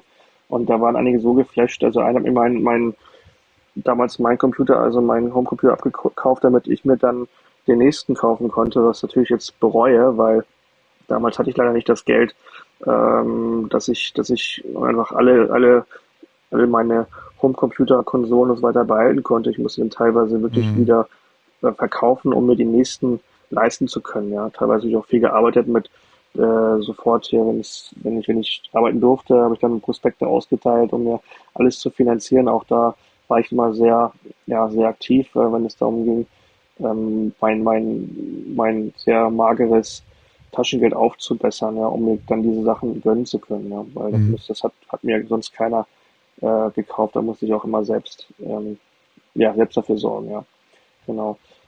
Aber das hat mich, glaube ich, auch so geprägt, dass ich dann auch so ein bisschen dieses Entrepreneurial Spirit hatte, dass ich so sage, so ein bisschen Unternehmergeist ähm, mhm. entwickelt habe, auch in früheren Jahren, habe dann auch die meinen Freunden Jobs besorgt, wenn ich die nicht mehr selber wahrnehmen konnte, später Serviceregale oder so einräumen bei Real oder in einer pharmazeutischen ähm, Firma gearbeitet, wo dann diese diese Conveyor Belts, äh, so, so Fließbänder und so weiter mit diesen ganzen ähm, Boxen gefüllt haben ähm, zum Versand und solche Sachen. Und das wurde immer besser bezahlt und so weiter. Und dann später bin ich natürlich dann ähm, mit, mit 16 hatte ich keinen Bock mehr, Realschulabschluss, ne? Ähm, mhm. hat mir gereicht, wollte einfach nur Geld verdienen, um in meine nächsten, nächsten Anschaffungen finanzieren zu können und äh, habe mich dann ja bei zum, unter anderem bei IBM beworben und habe dann glücklicherweise auch ein, eine Stelle bekommen dort ne, als Bürokaufmann das erste Mal und ähm, natürlich als Computer-Nerd, wo, wo, wo, was ist besser als sozusagen bei IBM anzufangen, ja? Äh, genau. Sozusagen die, die Mutter aller, aller Großrechner damals. Ähm, ja, die AS400, die so ziemlich jeder hatte. genau, genau das. Oder später, also zu meiner Zeit dann, als ich angefangen habe, gab es ja noch, ähm, da waren wir teilweise auch auf den Cebit-Messen äh, oder Cebit-Messen und haben auch ausgestellt. Ähm, und da gab es dann noch OS halbe, beziehungsweise OS-2, ja. Mhm. Als das ähm, Operating System von IBM und das war auch damals echt nicht schlecht, weil man konnte dann für einen für Gamer äh, all diese DOS-Konfigurationen ähm, mhm. sozusagen als Profile abspeichern, ja, für jedes Spiel. Das mhm. war auch, äh, damit wollten sie damals auch die Gamer locken. Aber natürlich war das, äh, brauchst halt einen richtig guten Rechner dafür, weil das war halt eine, eine, eine Windows-ähnliche Oberfläche damals. Das war der Konkurrent zu Microsoft unter anderem. Und äh, das äh, für den PC und äh, das war also schon, also es war natürlich sehr viel mehr rumgeformt und, Konfiguration möglich als jetzt bei Windows, sage ich mal, ja. Mhm. Aber diese Sachen ähm, waren eigentlich sehr, sehr, sehr cool gemacht. Aber natürlich brauchst du halt einen richtig guten Rechner, der dann ähm, auch wieder ein bisschen mehr kostet. Ne? Natürlich waren damals noch Aptiva im Einsatz und die wurden leider dann auch nach und nach, ähm, ja, sind die auch verschwunden. Mhm. Ja, ich kann mich noch daran erinnern. Ich hatte tatsächlich irgendwie mal eine Version mal zum Test auch installiert. Und das war für seine Zeit damals schon eigentlich, ähm, ja, also die waren, glaube ich, Microsoft da zu dem Zeitpunkt weit voraus. Ist eben halt nur nicht, ja, hat sich nicht am Markt etabliert, ne? Genau. Also das äh, Marketing ich noch nie verstanden an der Stelle. Aber die haben es nochmal am Schluss versucht, auf der CeBIT wirklich die Gamer, am Schluss haben sie wirklich alles versucht, die Gamer anzusprechen. Haben gesagt, hey, du hast doch bestimmt ein paar Spiele, die du immer so ganz, äh, ganz umständlich konfigurieren musst, äh, mit Extended Memory und so weiter, allokieren mhm. äh, über diese DOS-Konfiguration und so weiter. Das geht jetzt alles hier schön mit äh, in, innerhalb des Systems von, von OS 2. Und äh, ja, aber das, das ähm, natürlich, da kam dazu, dass, dass das System ähm, natürlich auch im Hintergrund läuft, ja, also wie Windows mhm. ja auch. Und damals haben wir alles als DOS, äh, die, die DOS lieb gewonnen haben, haben sich mal gefragt, warum soll ich mir jetzt Windows, Windows holen, dann wird mein Rechner langsamer, beziehungsweise alle Anwendungen laufen langsamer, ja, dann brauche ich wieder schnell einen Rechner, kann ich aber jetzt nicht leisten. Ähm, das war das auch dieses Problem damals, das versucht, Microsoft hat es ja auch versucht, da irgendwie hinzubekommen, ähm, dass die Leute dann auch Microsoft als ähm, Spiele ähm, ja, Plattform, ähm, Betriebssystem sehen, ja, und nicht mehr nicht mehr DOS nutzen, ja. Mhm. Und äh, dass, dass dieser Umst diese Umstellung oder dieser, dieser, dieser Switch ist ja auch sehr interessant. Ähm, ich lese auch relativ viele Bücher in, allen möglichen Bereichen, aber unter anderem zu dem Thema kann ich nur empfehlen, Master. Ähm, das ist die Geschichte von It Software ähm, also vorher natürlich Apogee, dann It Software, Also die mhm. Geschichte von John Carmack und John Romero, wie die damals die sozusagen auf die Idee kamen, dann ja Shareware und dann später natürlich, natürlich wenn jemand Commander Key noch kennt, ja, das war eines der ersten Spiele von ja. denen und dann ähm, noch unter dem Label Apogee und dann später als It Software gegründet haben, natürlich Wolfenstein 3D, äh, Doom, Quake und so weiter. Und, äh, und die Geschichte ist super genial. Ähm, auch, und da kommt unter anderem auch ähm, Bill Gates und Microsoft drin vor, die das, die sie versucht haben, dass, äh, das war glaube ich sogar Doom versucht haben, auf Windows zu bringen und wollten John Carmack davon überzeugen, dass der das, dass der den eine Schnittstelle dafür programmiert, weil die hatten damals keine, also das, das ist sozusagen der Zeitpunkt, wo DirectX entstanden mhm. ist, ja, um ja. das kompatibel, um, um so eine Schnittstelle für, für Games zu entwickeln, die auf allen konfigurierten PC-Plattformen laufen, ja, weil das Problem, das sie wohl hatten, ist, das erste Spiel war wohl, ich glaube, Aladdin oder sowas auf ähm, HP-Rechnern, aber auch nur auf speziellen HP-Rechnern, die ausgeliefert wurden. Und sobald irgendwas in der Konfiguration geändert wurde, ist das Spiel abgestürzt. Mhm. Und das war deren erstes Dilemma an der Stelle, dass die wirklich nach einem, dass einem, äh, einer Firma gesucht haben, die das, das Problem löst für die, dass äh, alle Spiele kompatibel werden auf allen äh, IBM, PC, wie auch immer, kompatiblen Rechnern. Mhm. Und ähm, aber John Carmack wollte das, äh, hat, hat sich da nicht so begeistert gezeigt. Ich glaube, da war auch eher so der, wir wissen, der Open, Open GL-Fan unter anderem und äh, alles in der Open Software in dem Bereich und äh, da haben sie es dann irgendwie anders gelöst oder jemand anders gefunden oder ein anderes Team aufgebaut, aber äh, dass die Lizenz für Doom war das, glaube ich, haben sie bekommen, mhm. aber sie haben halt nicht die Schnittstelle dafür programmiert. Und äh, dann gibt es auch ein paar lustige, lustige Anekdoten, wie, wie es dazu kam, dass äh, Bill Gates mit einer Schrotflinte äh, ist. Ähm, zumindest nur für, für Werbezwecke. Also ich, ich weiß ja. nur, wir haben äh, in der Folge 28 hier vom Podcast haben wir mal Doom etwas näher besprochen gehabt. Äh, da kann man auf jeden Fall mal reinhören, weil ich glaube, da haben wir diese Shareware-Systeme und so und diese ganze Erfolgswelle mal genauer unter die Lupe genommen. Ganz spannend. Ja, ist ein super spannendes Thema auch. Da gibt es einige Dokumentationen auch, wie dieses Shareware-System groß wurde in England und wie so viele Leute, ähm, die haben wirklich in, in Geldschein gebadet am Ende mhm. eines, eines äh, eintägigen Events, wo sie ihre Shareware-Disketten verhökert haben, ja, von ihren ersten äh, relativ bescheidenen Spielen von der Qualität her damals, äh, wo sie selber gecodet haben, aber da gab es halt auch nicht viel, aber es gab halt ein paar Events, ja, wo dann Leute sich getroffen haben, ähm, ihre Spiele gezeigt haben, die sie selber entwickelt haben und die dann auch gleich verkauft haben. Ne? Mhm.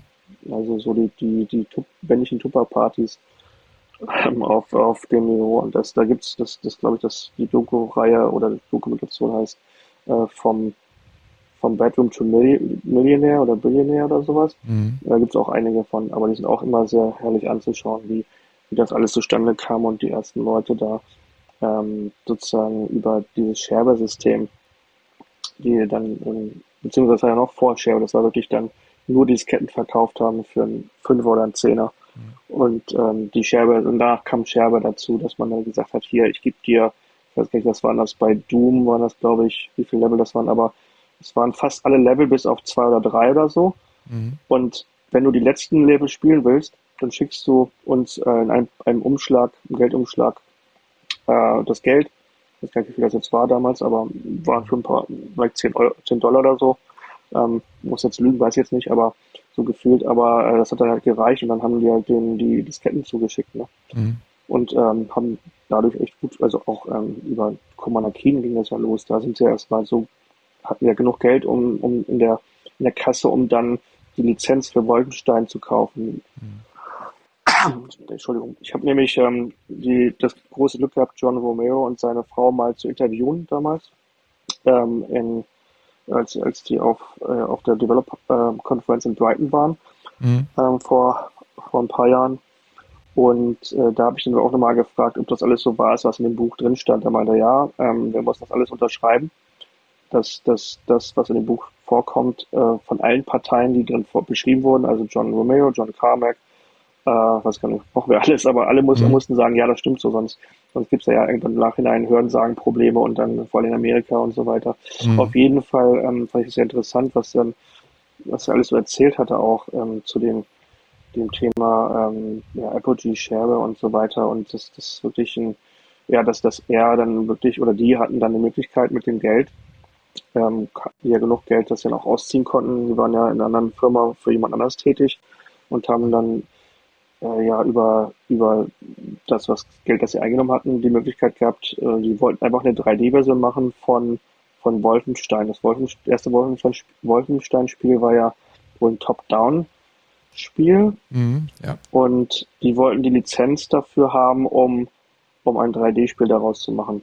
Mhm. Und die haben wohl die Frau, die diese Lizenz besaß, nach langem Hin und Her wohl doch gefunden also dann sind zu ihr. Äh, Weil der Entwickler verstorben war. Ne? Ich glaube, irgendwas, ja, irgendwas war da, genau. Ja, ja. Ähm, und also ich kenne nicht die komplette Geschichte, aber auf jeden Fall haben nur so grob, dass sie dann wirklich, äh, ich glaube, 5000 Dollar, US-Dollar, mhm. für die Lizenz ausgegeben haben, was das wissen natürlich viele nicht. Die Frage ist, hätten das machen müssen, wenn das eine 3D-Version wäre, aber die haben halt wohl die Lizenz dafür offiziell auch gekauft und haben das äh, darauf aufgebaut und dann irgendwann äh, ein 3D-Spiel gemacht. Mhm. Was ähm, auch sehr interessant ist zu Wolfenstein 3D in dem Buch, ist, äh, dass das war ja wirklich super neu, dieses, man kann jetzt endlich mal im First Person rumlaufen, ja. Natürlich nur mit dem, mit, also nicht, nicht mit der Maus, sondern nur mit dem Keyboard, also man nur an, an aus, ja. Also mhm. man, weiß vielleicht, ob, ob, ob man schon rennen konnte damals, aber es war trotzdem für einige zu schnell und zu immersiv, dass sie, äh, dass denen wohl auch schlecht wurde. Und da wurde dann das erste Mal wohl äh, der, der Begriff Cyber Sickness ge gemünzt, mhm. wenn ich das richtig verstanden habe, in der, ähm, in dem ganzen, in der ganzen Überlieferung. Und dem Tester wurde ja, der das testen musste, dem wurde ja auch mal schlecht. Also das, der war ja wirklich nicht dafür gemacht, anscheinend. Mhm. Ähm, der hat sich dann immer ausgeruht auf dem, auf dem ähm, Keyboard aus, ausgeschlafen, dann weiter, weiter getestet, ja. Ähm, war wohl nicht die, die beste, äh, der beste Match, sage ich mal. Mhm. Aber damals hat man ja, wusste man das ja auch nicht. Aber das finde ich sehr spannend, dass das Thema ja auch damals schon aufgekommen ist und äh, uns natürlich auch in Virtual Reality äh, nach wie vor ähm, auch erhalten blieb. Mhm. Ähm, das, das Problem, das wir teilweise haben mit Motion Sickness, Cyber Sickness oder wie man das auch nennen möchte. Mhm. Aber ähm, ja, es ist halt, ist halt, geht auch bei Leuten, die auf einem normalen Bildschirm schauen. Und ich kenne auch Leute, die haben auch bei Kinofilmen teilweise das Problem, ja. Ja, ja, also, ja. Oder eben halt äh, klassisch auf dem Boot, ne? Wenn es dümpelt, genau, das, wie Seekrankheit. Richtig.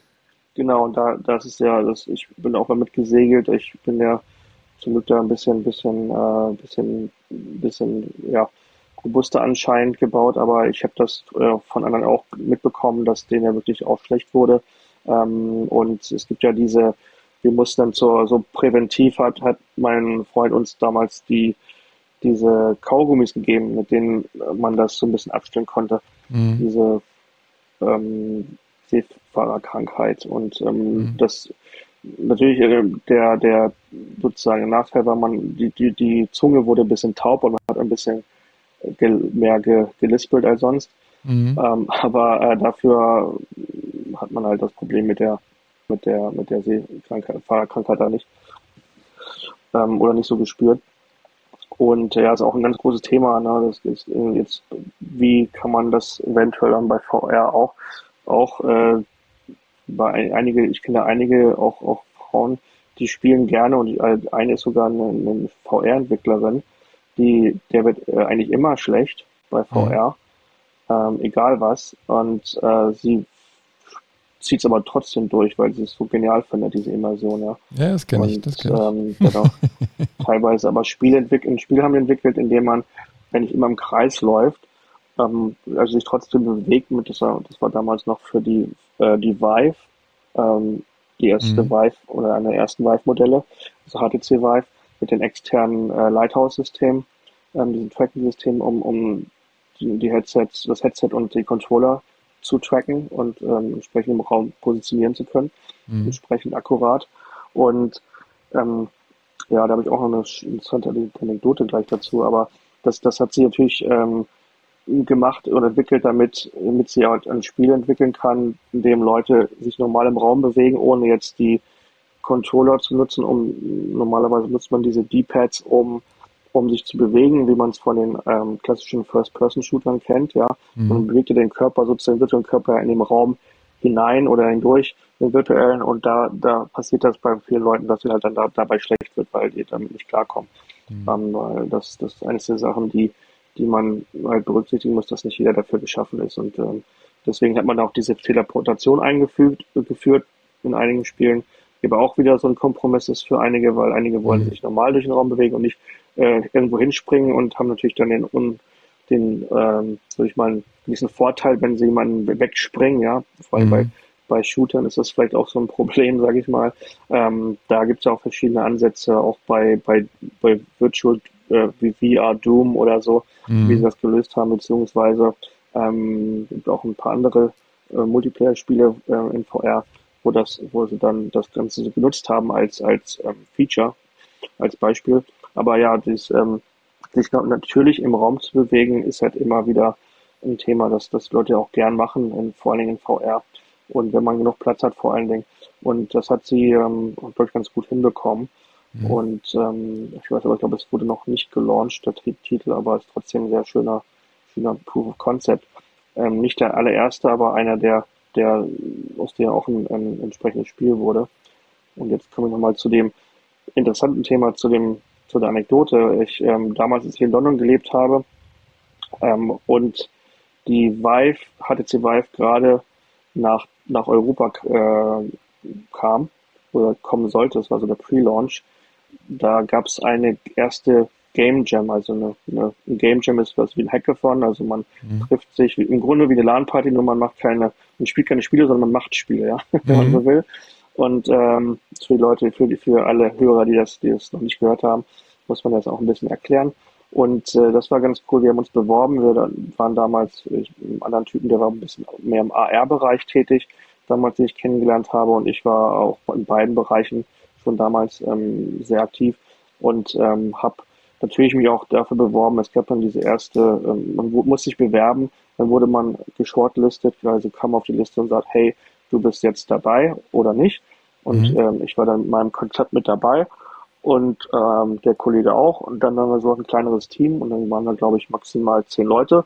Also im, im, im, waren auch sehr schick im, äh, äh, was war das, im äh, Server dem äh, Sutherland äh, House oder wie das hieß in London mhm. direkt äh, direkt an der Themse und äh, ja dann kamen die ganzen Leute von Valve vorbei ähm, und haben halt die ich glaube es gibt nur zwei zwei Systeme mitgebracht leider und dann mhm. hatten wir so Timeslots, in denen wir diese nutzen durften. Wir, also wir durften nicht ähm, sofort uns diese VR-Systeme, die ja damals sehr heiß begehrt waren, weil die halt mhm. so cool waren und was die Möglichkeiten, die es gab, das war ja wirklich ein Vergleich zu, zu der zu den Oculus-Brillen, die es damals gab, war das ja sozusagen ähm, großer Meilenstein, ja. Dass man mhm. jetzt sich endlich frei bewegen konnte im Raum und äh, man konnte sich sehen und äh, die, die Controller sehen und, und äh, wirklich frei rumlaufen. Also solange das Kabel natürlich das zuließ, mhm. ähm, was, was immer noch am, am PC leider feststeckte.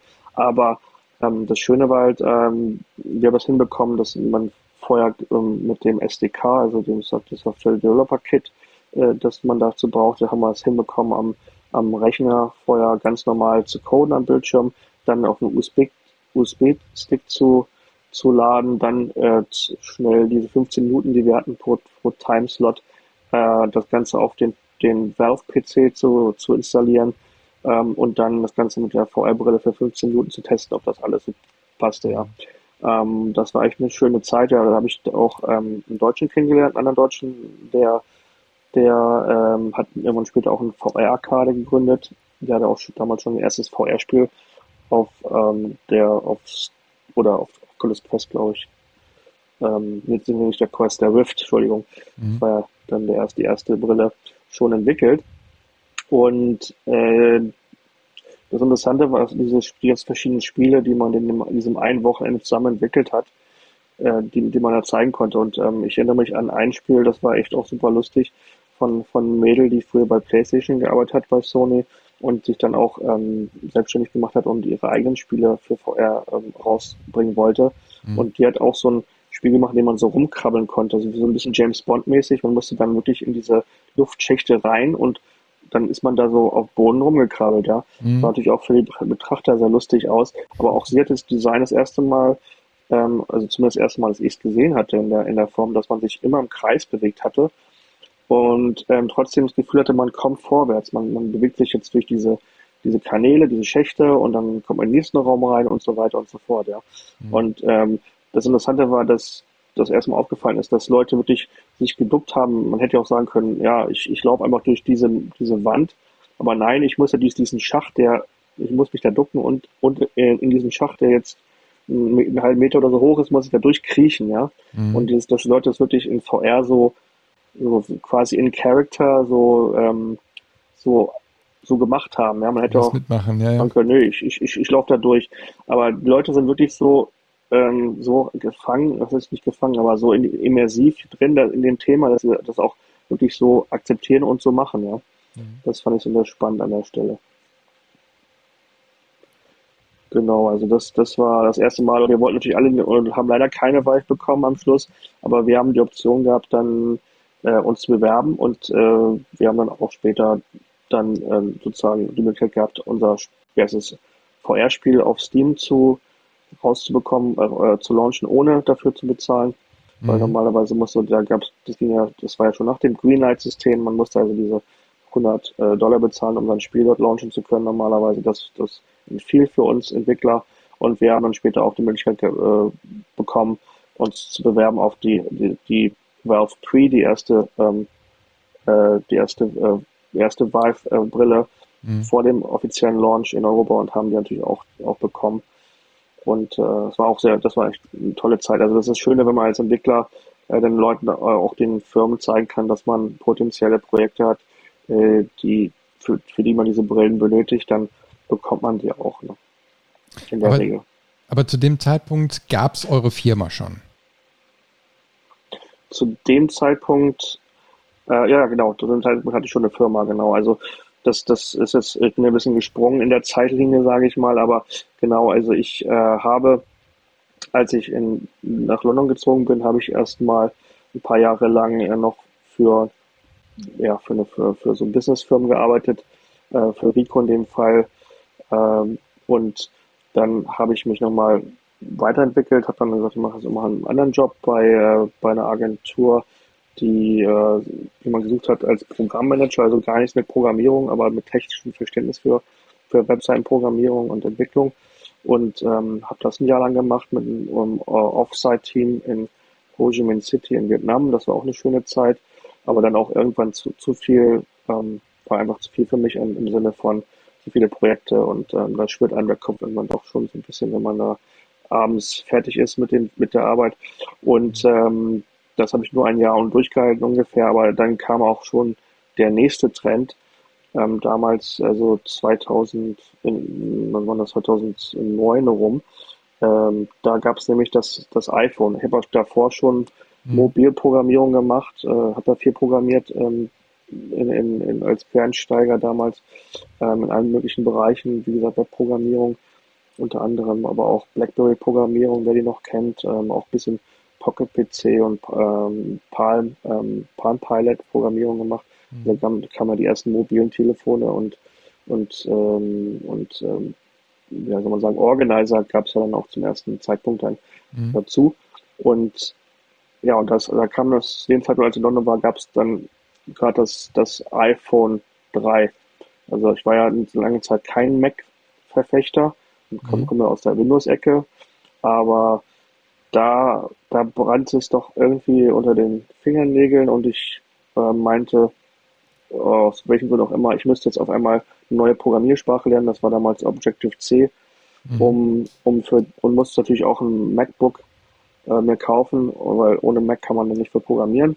Mhm. Und habe mir dann äh, das auch nochmal geleistet und ja, ich bin so, habe mich so in das iPhone 3 verliebt damals. Ähm, vor allen Dingen, wenn man damals noch sich erinnert an also Blackberries und die äh, und die Java Phones, die es gab und die ersten Nokias und so weiter mit den Symbian. ersten Spielen drauf und Symbian genau. Ähm, das war ja nie so mein Ding, aber ähm, ich habe ja ein bisschen Java-Programmierung, wie gesagt, gemacht für, für die Firma damals, um, um Anwendungen für das BlackBerry zu entwickeln. Das war auch eine spannende Zeit. Und deswegen hatte ich schon ein bisschen Erfahrung mit. Und da damals dachte ich schon, Mensch, es muss doch so eine App, so einen ordentlichen App Store geben. Und das war alles so kompliziert damals fürs BlackBerry. Das muss dann hochschicken, das muss nach Kanada geschickt werden, so ungefähr, mhm. zu RIM, äh, zu der Firma. Und dann wieder zurück. Und das war einfach so ein langer Prozess. Und dann, ähm, ja, und es gab auch nicht so viele ähm, Spiele auf dem Gerät damals. Äh, und es gab auch, glaube ich, nicht so wirklich die Möglichkeit, als, als Nobody da ähm, sowas zu entwickeln. Zumindest ähm, kam mir der, nie der Gedanke auch in der Form, äh, obwohl ich es immer gern wollte. Und ja, das iPhone war das erste Mal eine Möglichkeit. Jetzt ist es demokratisiert so ungefähr. Jetzt haben wir eine Plattform. Das, ähm, also das, das war ein schöner Schachzug von, von Apple damals, dass die, mhm. das iTunes Musiksystem, diese Musikplattform zu nutzen, um da jetzt auch Apps zu, ähm, zu publishen und für das iPhone zur Verfügung zu stellen. Und ja, da muss ich unbedingt mitmachen und bin dann sozusagen auf diesen Zug aufgesprungen, habe gekündigt und so habe meine erste Firma in, in äh, England gegründet. Was um so eine Limited zu gründen ist dann auch super einfach. Du brauchst auch keinen Notar für wie in Deutschland. Also ich kenne ja mhm. mittlerweile auch, da ich auch in Deutschland gegründet habe, auch die großen krassen Unterschiede zwischen einer Gründung in, in England und Deutschland.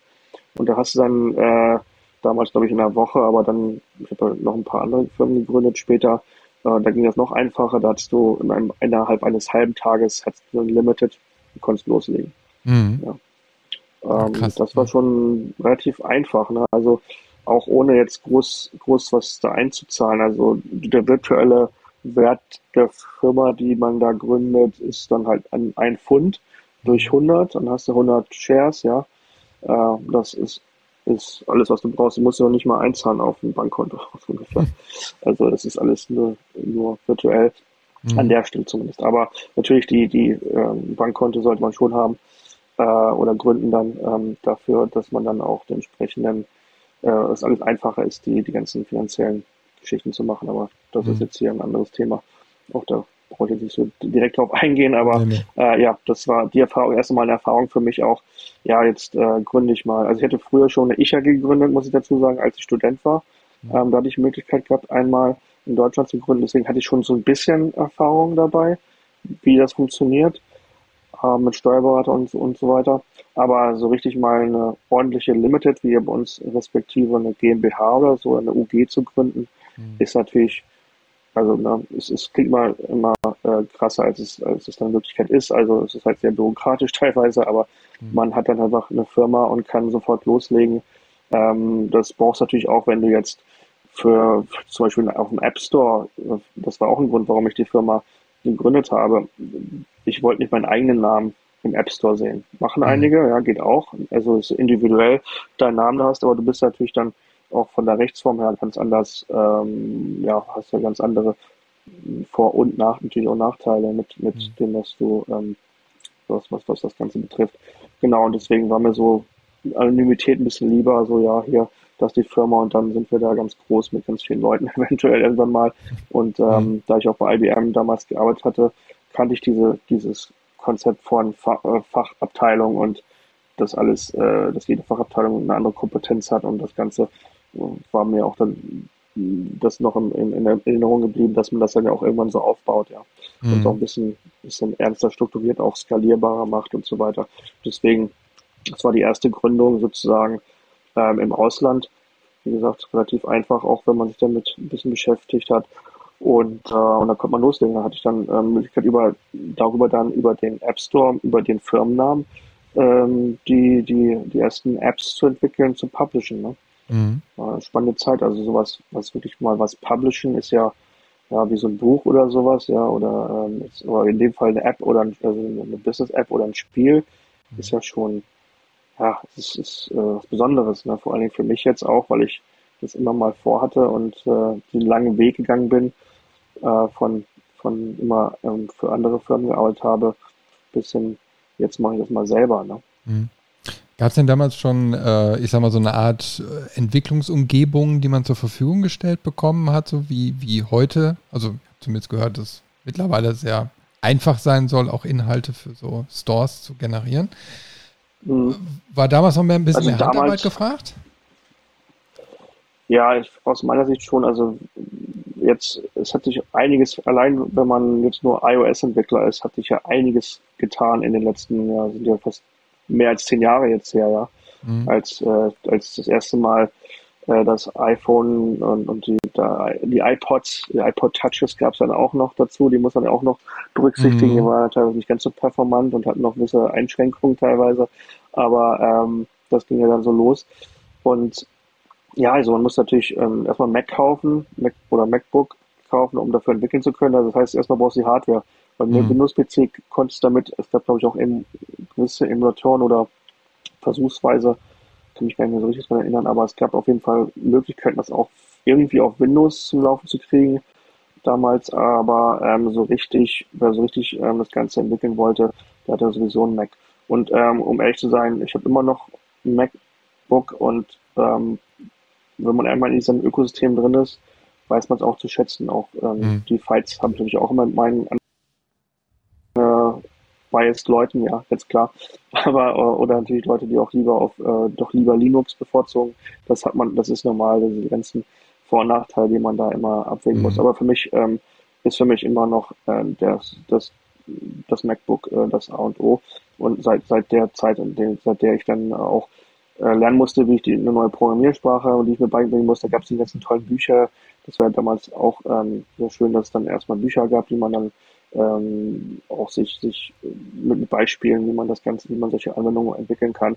Natürlich muss man im, das, äh, man braucht Xcode, das ist so sozusagen die, um, Programmierumgebungslandschaft, ähm, die, die, mit der man diese Anwendung entwickelt, mit der entsprechenden ähm, Oberfläche, auch wie man teilweise schon die, äh, sage ich mal, Vorfeld so ein Preview, die die UI zusammenstellen kann, das war auch ganz nett, ja, dass man sozusagen schon so ein What You See is What You Get Editor hat, aber dann auch noch die, die Programmierung daneben im, im äh, sozusagen die, den, den Code sehen konnte, auch gleichzeitig anpassen konnte, ja.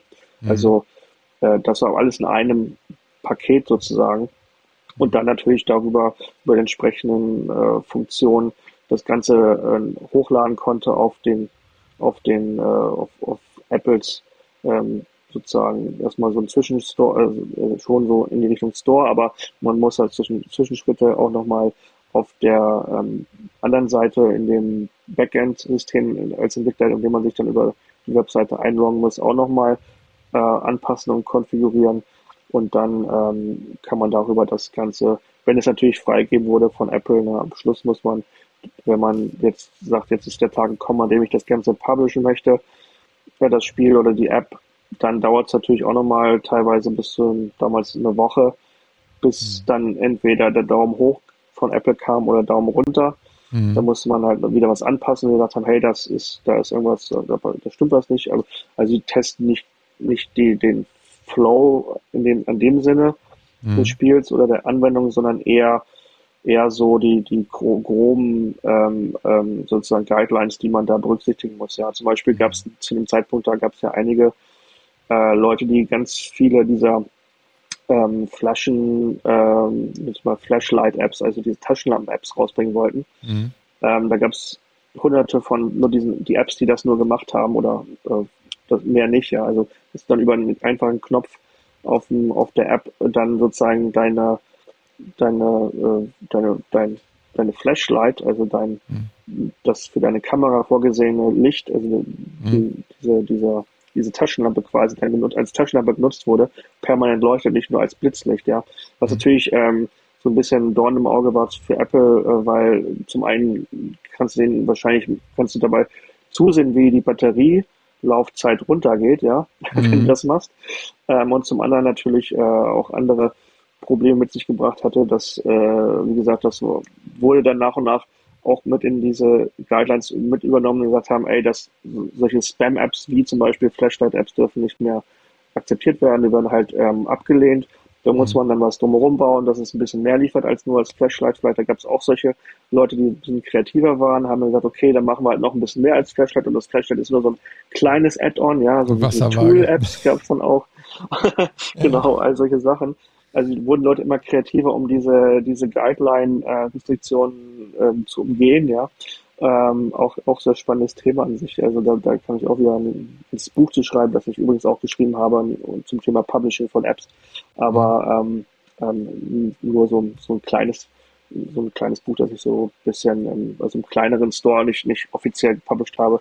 Aber da hat mich damals äh, vor ein paar, das damals vor ein paar Monaten eine Dame aus, aus Amerika angeschrieben, die hat das wohl gefunden und meinte, ähm, ob ich, ob ich das nicht nochmal neu auflegen möchte und sie würde mir dann sozusagen Publicity geben für mhm. Fox News und so weiter und, und, und ähm, für die ganz Großen, dass ich dann da auch ähm, das Buch dann sozusagen als Bestseller ähm, nochmal mhm. posten kann.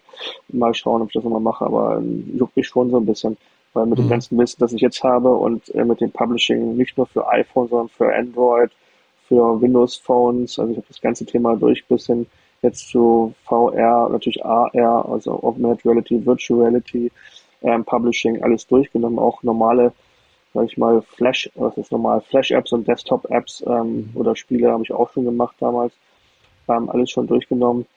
Äh, sehr spannend, auf jeden Fall sehr spannendes Thema auch, das, das ganze Publishing-Umfeld. Ne? Mhm. Wie hat sich denn jetzt so der, der VR-Markt in den, in den letzten Jahren so entwickelt? Ja, also das äh, auch ein sehr spannendes Thema. Also ähm, als ich angefangen habe mit VR, war ich ja noch bei Penguin Books angestellt. Ähm, da habe ich das erste Mal auch mit Unity angefangen zu arbeiten. Das kam dann durch eine Game Jam zustande. Also beziehungsweise die Global Game Jam, einer der größten, äh, oder ich glaube sogar die größte Game Jam, die einmal im Jahr stattfindet, wo man dann selber Spiele für über ein Wochenende entwickeln kann. Man trifft sich und entwickelt ein Spiel.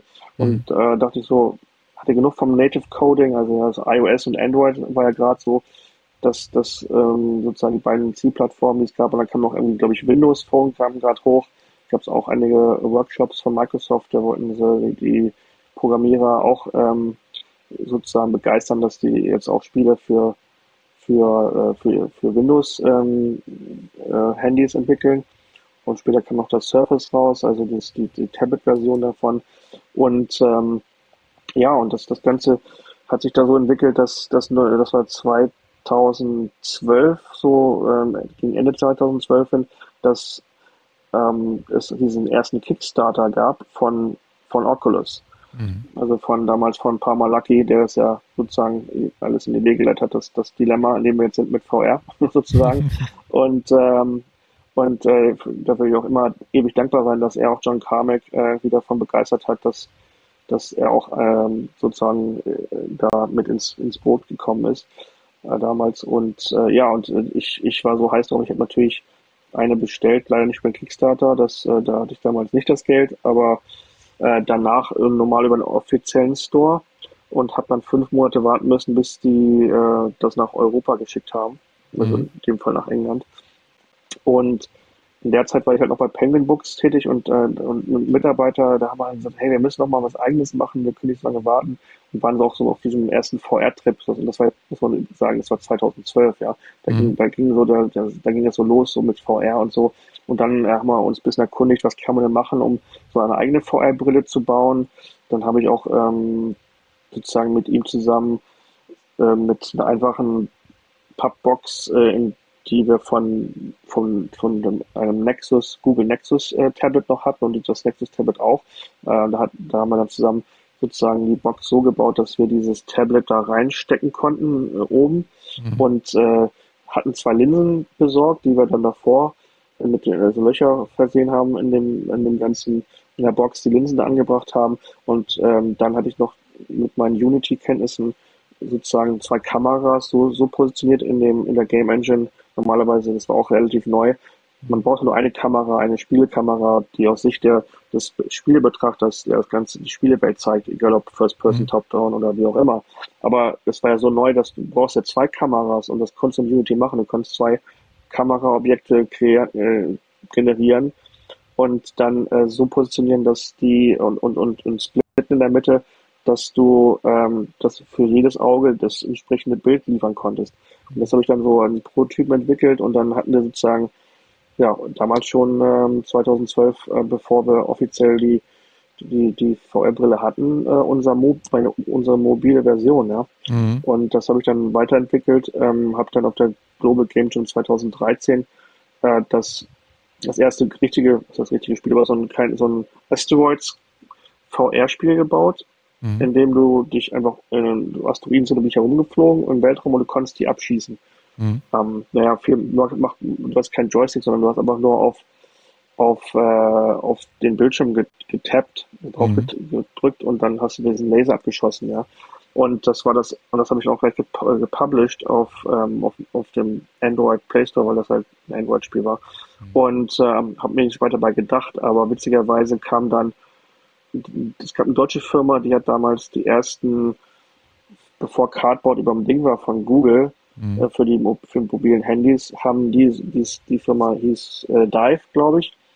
Ähm, also das Produkt hieß zumindest Dive und das haben sie mir geschickt ähm, weil die meint haben, hey, wir haben dich gefunden, kannst du bitte das auch mal auf, der, auf, dem, auf unserem Gerät testen mit deinem Handy und ähm, kannst dann, also das ist natürlich auf, auf, auf Mobile-Handys, nicht nur auf dem Tablet getestet.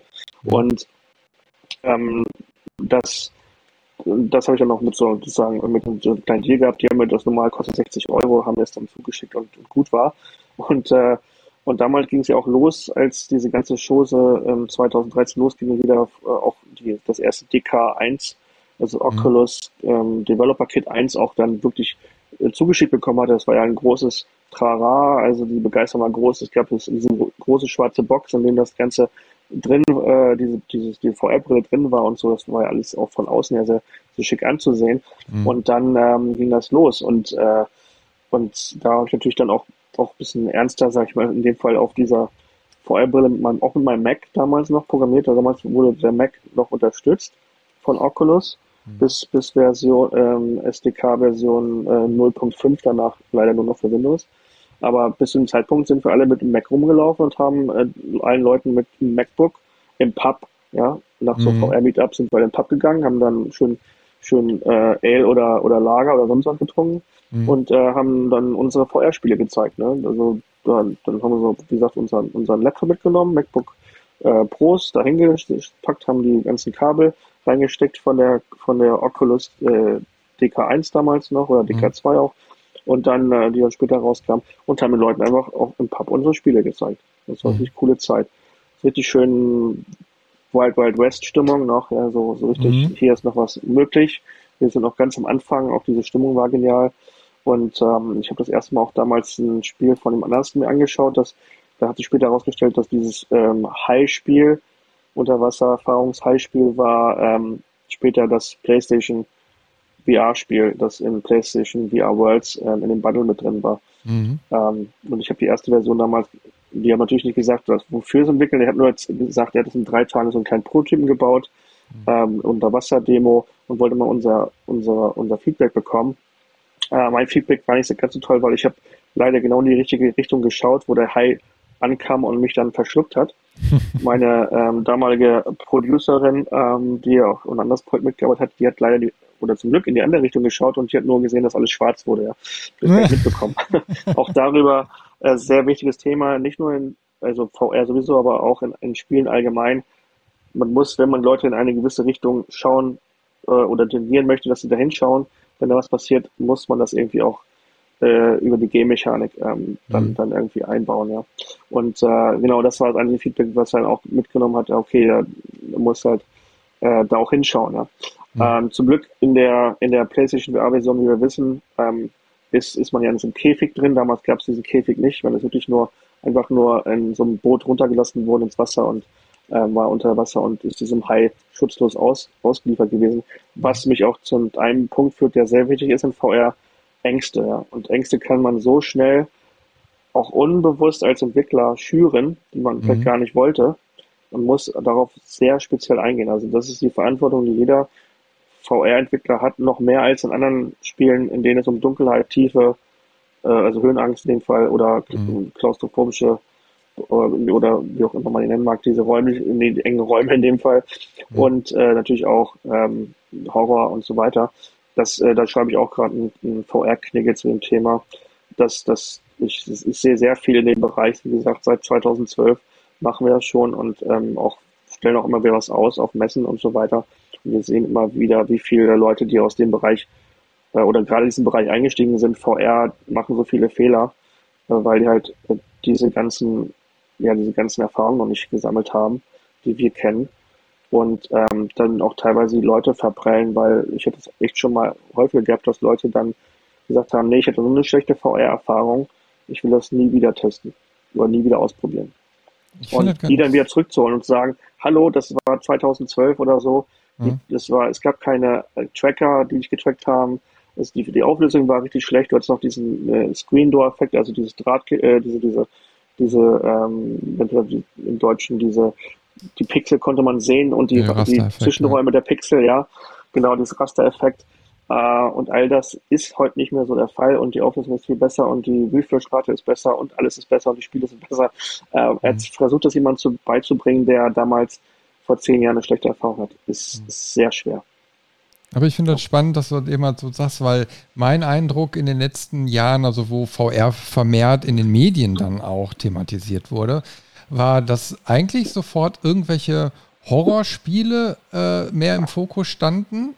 Ähm, auch bei den Streamern hinterher ein paar Jahre mhm. später und natürlich, wo ich schon gerade sagte, so was Höhenangst oder so angeht, da erinnere ich mich noch an einen Beitrag, der über so eine VR-Arkade ging, ja, wo die Leute dann über einen virtuellen Balken in, keine Ahnung, 100 Meter Höhe äh, äh, stapfen mussten. Und ich gebe dir ja schon recht, auf der einen Seite ist sowas faszinierend äh, oder ich sag mal, kann auch Leute kicken. Ne? Auf der anderen Seite hast du natürlich den Mainstream, äh, wo ich mich jetzt mal in dem Fall auch sehr gerne zuzähle, der einfach sagt, ich möchte einfach eine schöne, äh, entspannte Spielerfahrung haben und nicht, ähm, das, äh, ich sag mal, in der nächsten Sekunde das Gefühl haben, 100 Meter in die Tiefe zu stürzen. Ne? Das ist Stress. genau, genau. Ja, das ist aber wirklich ein Fall zu fallen. Also das muss man davor auch klären. Also ich, ich kenne auch damals die ersten, äh, wie gesagt, diese VR-Meetups waren in London immer auch in verschiedenen, ähm, ja, verschiedenen Locations. Also Bossa Studios hat das relativ häufig damals gemacht. Die waren ja fast dominierend in dem Bereich. Das gesagt haben, wir hosten ähm, VR-Meetups äh, bei uns in, im, im Game Studio. Dadurch habe ich auch später einen Job bekommen vor Ort, äh, dadurch, dass ich damit auch, auch aufgefallen bin den Leuten, dass ich da auch was im VR-Bereich mache. Ähm, aber äh, leider haben sie das Ganze dann irgendwann diese VR-Schiene komplett eingestellt. Ich weiß gar nicht, ob sie es jetzt wieder aufgenommen haben oder nicht, weil ähm, VR gibt es ja immer noch, aber die haben für sich entschieden, ähm, dann geht es halt nicht mehr weiter. Die hätten auch diesen schönen Searching Simulator rausgebracht, da habe ich auch noch, noch eine ganze Menge zu erzählen über das Thema, aber wie es dazu gekommen ist, dass sie das Ding gemacht haben. Aber ähm, ja, das ist das, ähm, das eine, und das war das eine Mal, ich erinnere mich, das war bei äh, Ignition, glaube ich, waren wir im Keller bei der Firma. Die hat dort, diese VR-Meetup dort gehostet. Und äh, da hatten sie diese Planke, Walk the Plank, das erste Mal. Da mhm. gibt es auch, ähm, glaube ich, sogar ein Video, äh, damals ging das viral, wo die Leute dann mit der, sogar die DK2 schon auf hatten und ein Kabel oben ähm, langgeführt wurde in so einem Raum und die sind dann so auf so einer Planke, die so eine echte physikalische, also so ein, so ein normales mhm. Brett, das man da hingelegt hatte.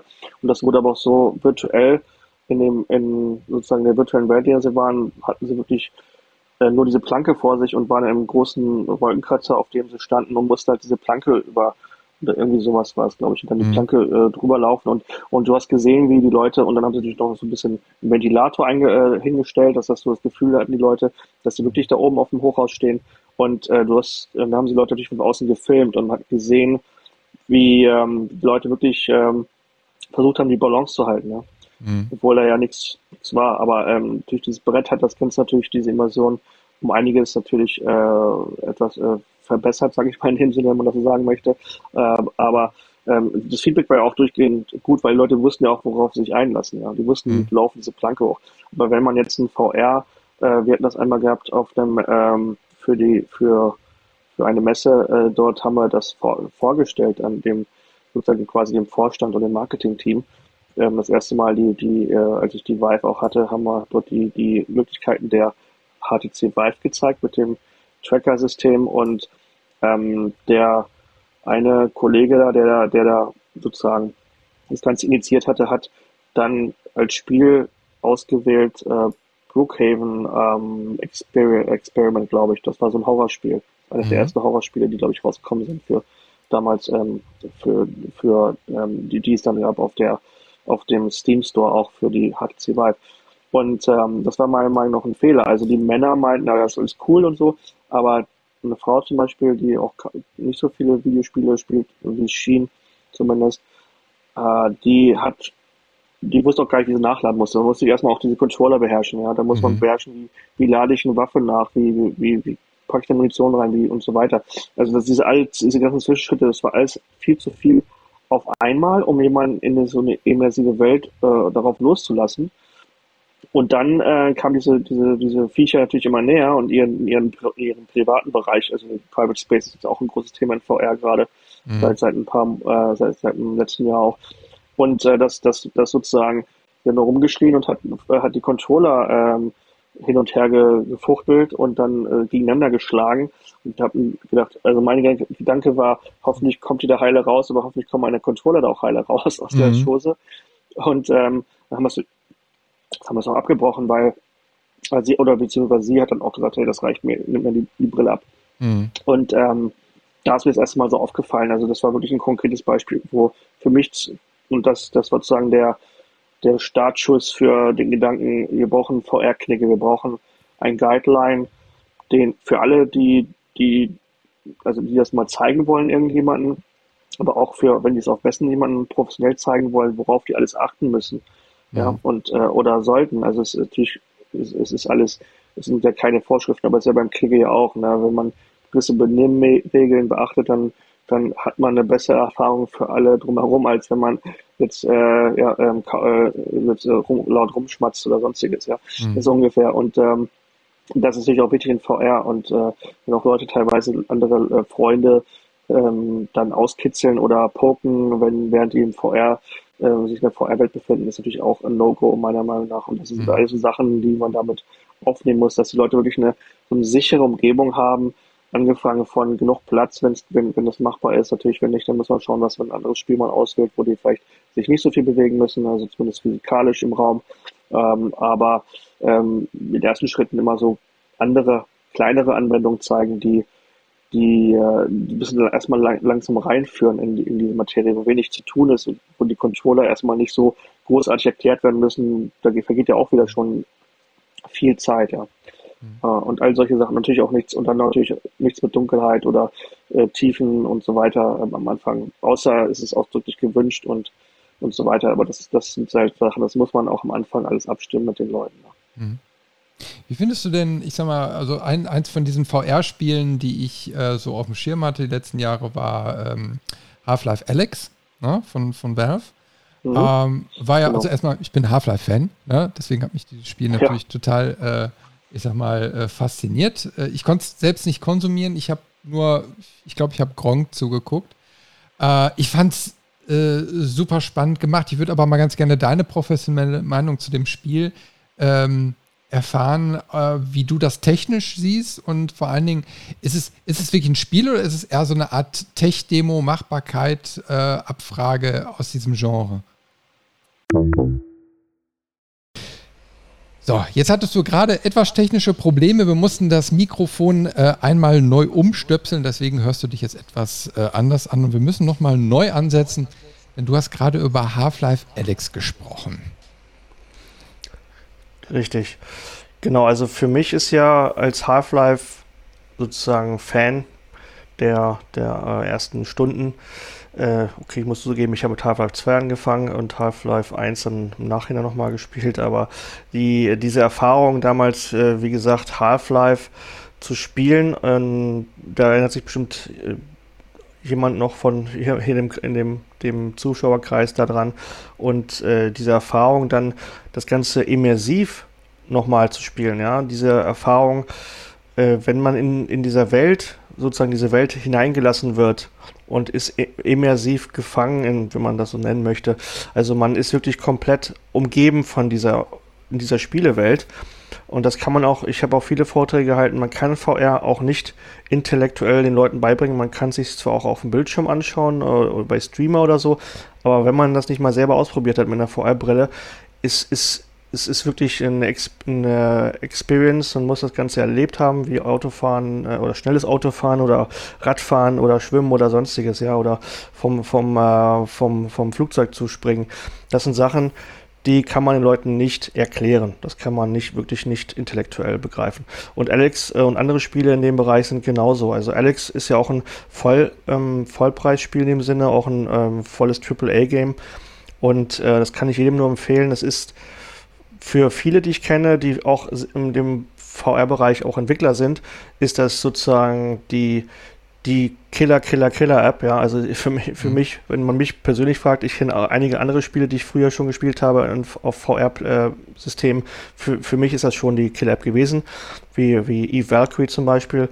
Ähm, damals ähm, wurde es gebundelt mit der ersten offiziellen CV1 von Oculus, die rauskam. Und äh, für mich als äh, Weltraum-Shooter-Fan war das natürlich, das war das, das, das Killerspiel schlechthin. Aber wenn jetzt Leute sagen, hey, ich bin jetzt eher so First-Person-Shooter-Fan im Bereich jetzt ähm, Half-Life und Co., dann ist natürlich Alex ähm, das Spiel, das man unbedingt gespielt haben muss. Da kommt man eigentlich gar nicht dran vorbei. Natürlich ähm, gibt es da noch äh, gewisse Nuancen im, im, im, Bereich Immersion. Jetzt, äh, wenn man eine bessere VR-Brille oder eine teure VR-Brille nimmt, ähm, da gibt es ja auch einige YouTuber, die da das mal mit einer äh, richtig teuren VR-Brille getestet haben, zum Beispiel, oder neueren VR-Brillen mit hö höherer Auflösung, äh, größerem Weitwinkel ähm, und so weiter.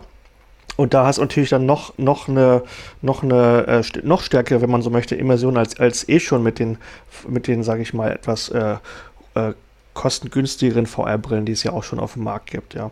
Aber un unabhängig davon, ähm, Alex ist, ist auf jeden Fall jetzt schon ein Thema, das sollte jeder mal probiert haben.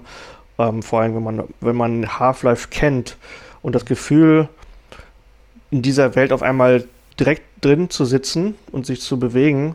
Und es ist, kommt einem vertraut vor, weil man es damals ja schon mal gespielt hat oder wann auch immer. Und dann diese, also man kann es auch gar nicht erklären, es ist so, es ist ein, es ist ein vertrautes Gefühl. Man, man, man kennt diese Umgebung, aber jetzt ist es noch gefährlicher in dem Sinne, weil man mhm. ja wirklich sich da direkt da drin befindet, ja, als ob man jetzt hier in, in äh, sag ich mal, in Zoo geht und die Tiere sind, werden losgelassen, ja, so ungefähr. Aber äh, um, natürlich minus diese, diese Gefahr, dass man dabei umkommen kann, ja. Aber äh, trotzdem, für mich ist Half-Life schon, schon sehr, also was ich nicht mag, sind diese, diese, diese Facehugger da, mhm. äh, oder wie sie da heißen, ähm, in, der, in, der, in der Welt, aber die, die springen einen ja auch an, ne? Und das ist das Einzige, was ich in generell in VR nicht mag, ist und auch andere Viecher, die sich versuchen, an mich äh, ranzumachen. Äh, das ist das Thema. Und da, da muss ich leider und da bin ich das für mich so immersiv und so, ähm, so scary, dass ich dann teilweise die VR-Brille hochziehe und mit auf dem Bildschirm weiterspiele. Mhm. Weil ich dann wieder distanziert bin von der Immersion, ja. Ähm, aber, ähm, oder man macht die Augen zu und, und, und durch, ja, aber da sieht man ja auch nicht viel. Ähm, weil vorher muss man die, leider die Augen ja auch offen lassen. Aber ähm, das ist schon, ähm, es ist schon, schon sehr, ähm, ja, es ist ja schon sehr nah dran, ja an dem mhm. ganzen Thema. Und äh, genau, also wenn man da großer Fan ist, wie du zum Beispiel, dann äh, nichts wie nichts wie hin, ne? Sag ich mal. Äh, ja, also bis jetzt hat mich im Endeffekt äh, davon abgehalten, weil ich, ich habe keine äh, VR-Brille im Moment und ich hatte ja mit der Oculus äh, Quest dann eben halt so geliebäugelt, weil sie so im Budgetrahmen lag, aber die kriegst du ja nicht. Ja, oder ja. kamst du nicht. Ne? Ich glaube, jetzt genau, ist es also, einfacher. Also es ist ja, es ist ähm, wenn man weiß, wie gibt, es immer einen Weg, klar. Äh, also wir haben die dann über übers Ausland bestellt. Ähm, das kann man dann machen, wenn man sagt, man wohnt nicht in Deutschland. Äh, mhm. Da ich natürlich auch, äh, auch in England und, und Freunde auch in, in, in, in, in ähm, in, den, in Niederlanden, nicht in Dänemark habe, habe ich mir das dann auch teilweise über diese Umwege zuschicken lassen, was natürlich auch geht. Aber ich habe auch einen, noch einen anderen Weg gefunden, weil wir brauchen dann noch eine VR-Brille für eine andere äh, für ein anderes Projekt. Das habe ich mir direkt aus äh, Amazon Frankreich bestellt. Wenn man, mhm. ja, äh, die, die, das Layout ist ähnlich, die Sprache ist anders, aber wenn man sich mit Amazon so ein bisschen auskennt, ja, äh, dann ist das, ähm, ist es möglich, darüber es auch zu bestellen und in ein paar Tagen auch nach Deutschland sich schicken zu lassen. Mhm. Genau. Und äh, da kann man sogar, das ist ja das Coole bei der Quest, ist, die ist ja auch von der Qualität her schon sehr gut. Jetzt nicht nur, weil man damit ja auch ähm, alle anderen Spiele spielen kann. Und das ist ja ähm, die, die man da draufladen kann auf diese sogenannte Standalone-Brille. Das heißt, man kann ja wie, es ist die eine der ersten VR-Brillen, die, mit denen man ja rumlaufen kann, äh, keinen Gaming-PC benötigt, äh, außer jetzt, wenn man Alex spielen will, sage ich mal, oder High-Definition-Games oder AAA-Games spielen möchte, die, die man über Steam oder den, den, den Oculus PC Store ähm, spielen möchte. Und das ist ja ein Hybrid, ähm, dieses, dieses, diese Brille. Das heißt, du kannst die Spiele draufladen auf die, wie so eine, wie so, das ist ja ein Android-basiertes System. Das heißt, du hast dann auch eine relativ gute mobile Grafikkarte drin äh, oder ein Grafikchip in dem Fall. Und äh, du kannst gute Spiele spielen, äh, die sind bis vielleicht ein bisschen, äh, ja, ein bisschen wässriger aufgelöst und so weiter. Äh, von, von dem, jetzt eher von, von der, also nicht, nicht unbedingt von der Auflösung, der Grafikauflösung, aber von, von den Texturen zum Beispiel. Das sieht man ein bisschen bei Vader Immortal auch ein sehr schönes Spiel. Wenn man Star Wars-Fan ist, kommt man gar nicht drum herum, diese ganzen, unter anderem Vader Immortal Dreier, Dreier, also die Trilogie, die es dafür gibt, zu spielen. Mhm äh, von ILMX Labs, ähm, unter anderem aber dann auch die anderen Star Wars Spiele, die es mittlerweile gibt, dafür, also mehr so Story-driven auch. Und ähm, die gibt es dafür, die kann man dann halt, da kann man auch sich drin oder um in seiner Umgebung auch bewegen, wenn man möchte, ein bisschen, wenn man dafür Platz schafft.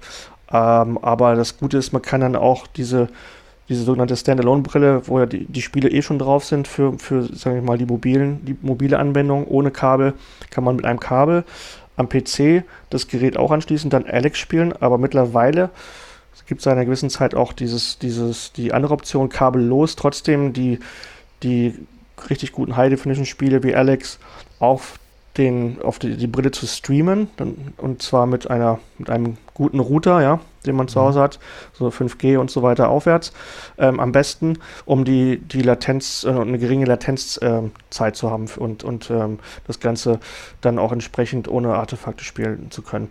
Und das ist auch ein richtig cooles, eine gute Technologie, die richtig gut läuft.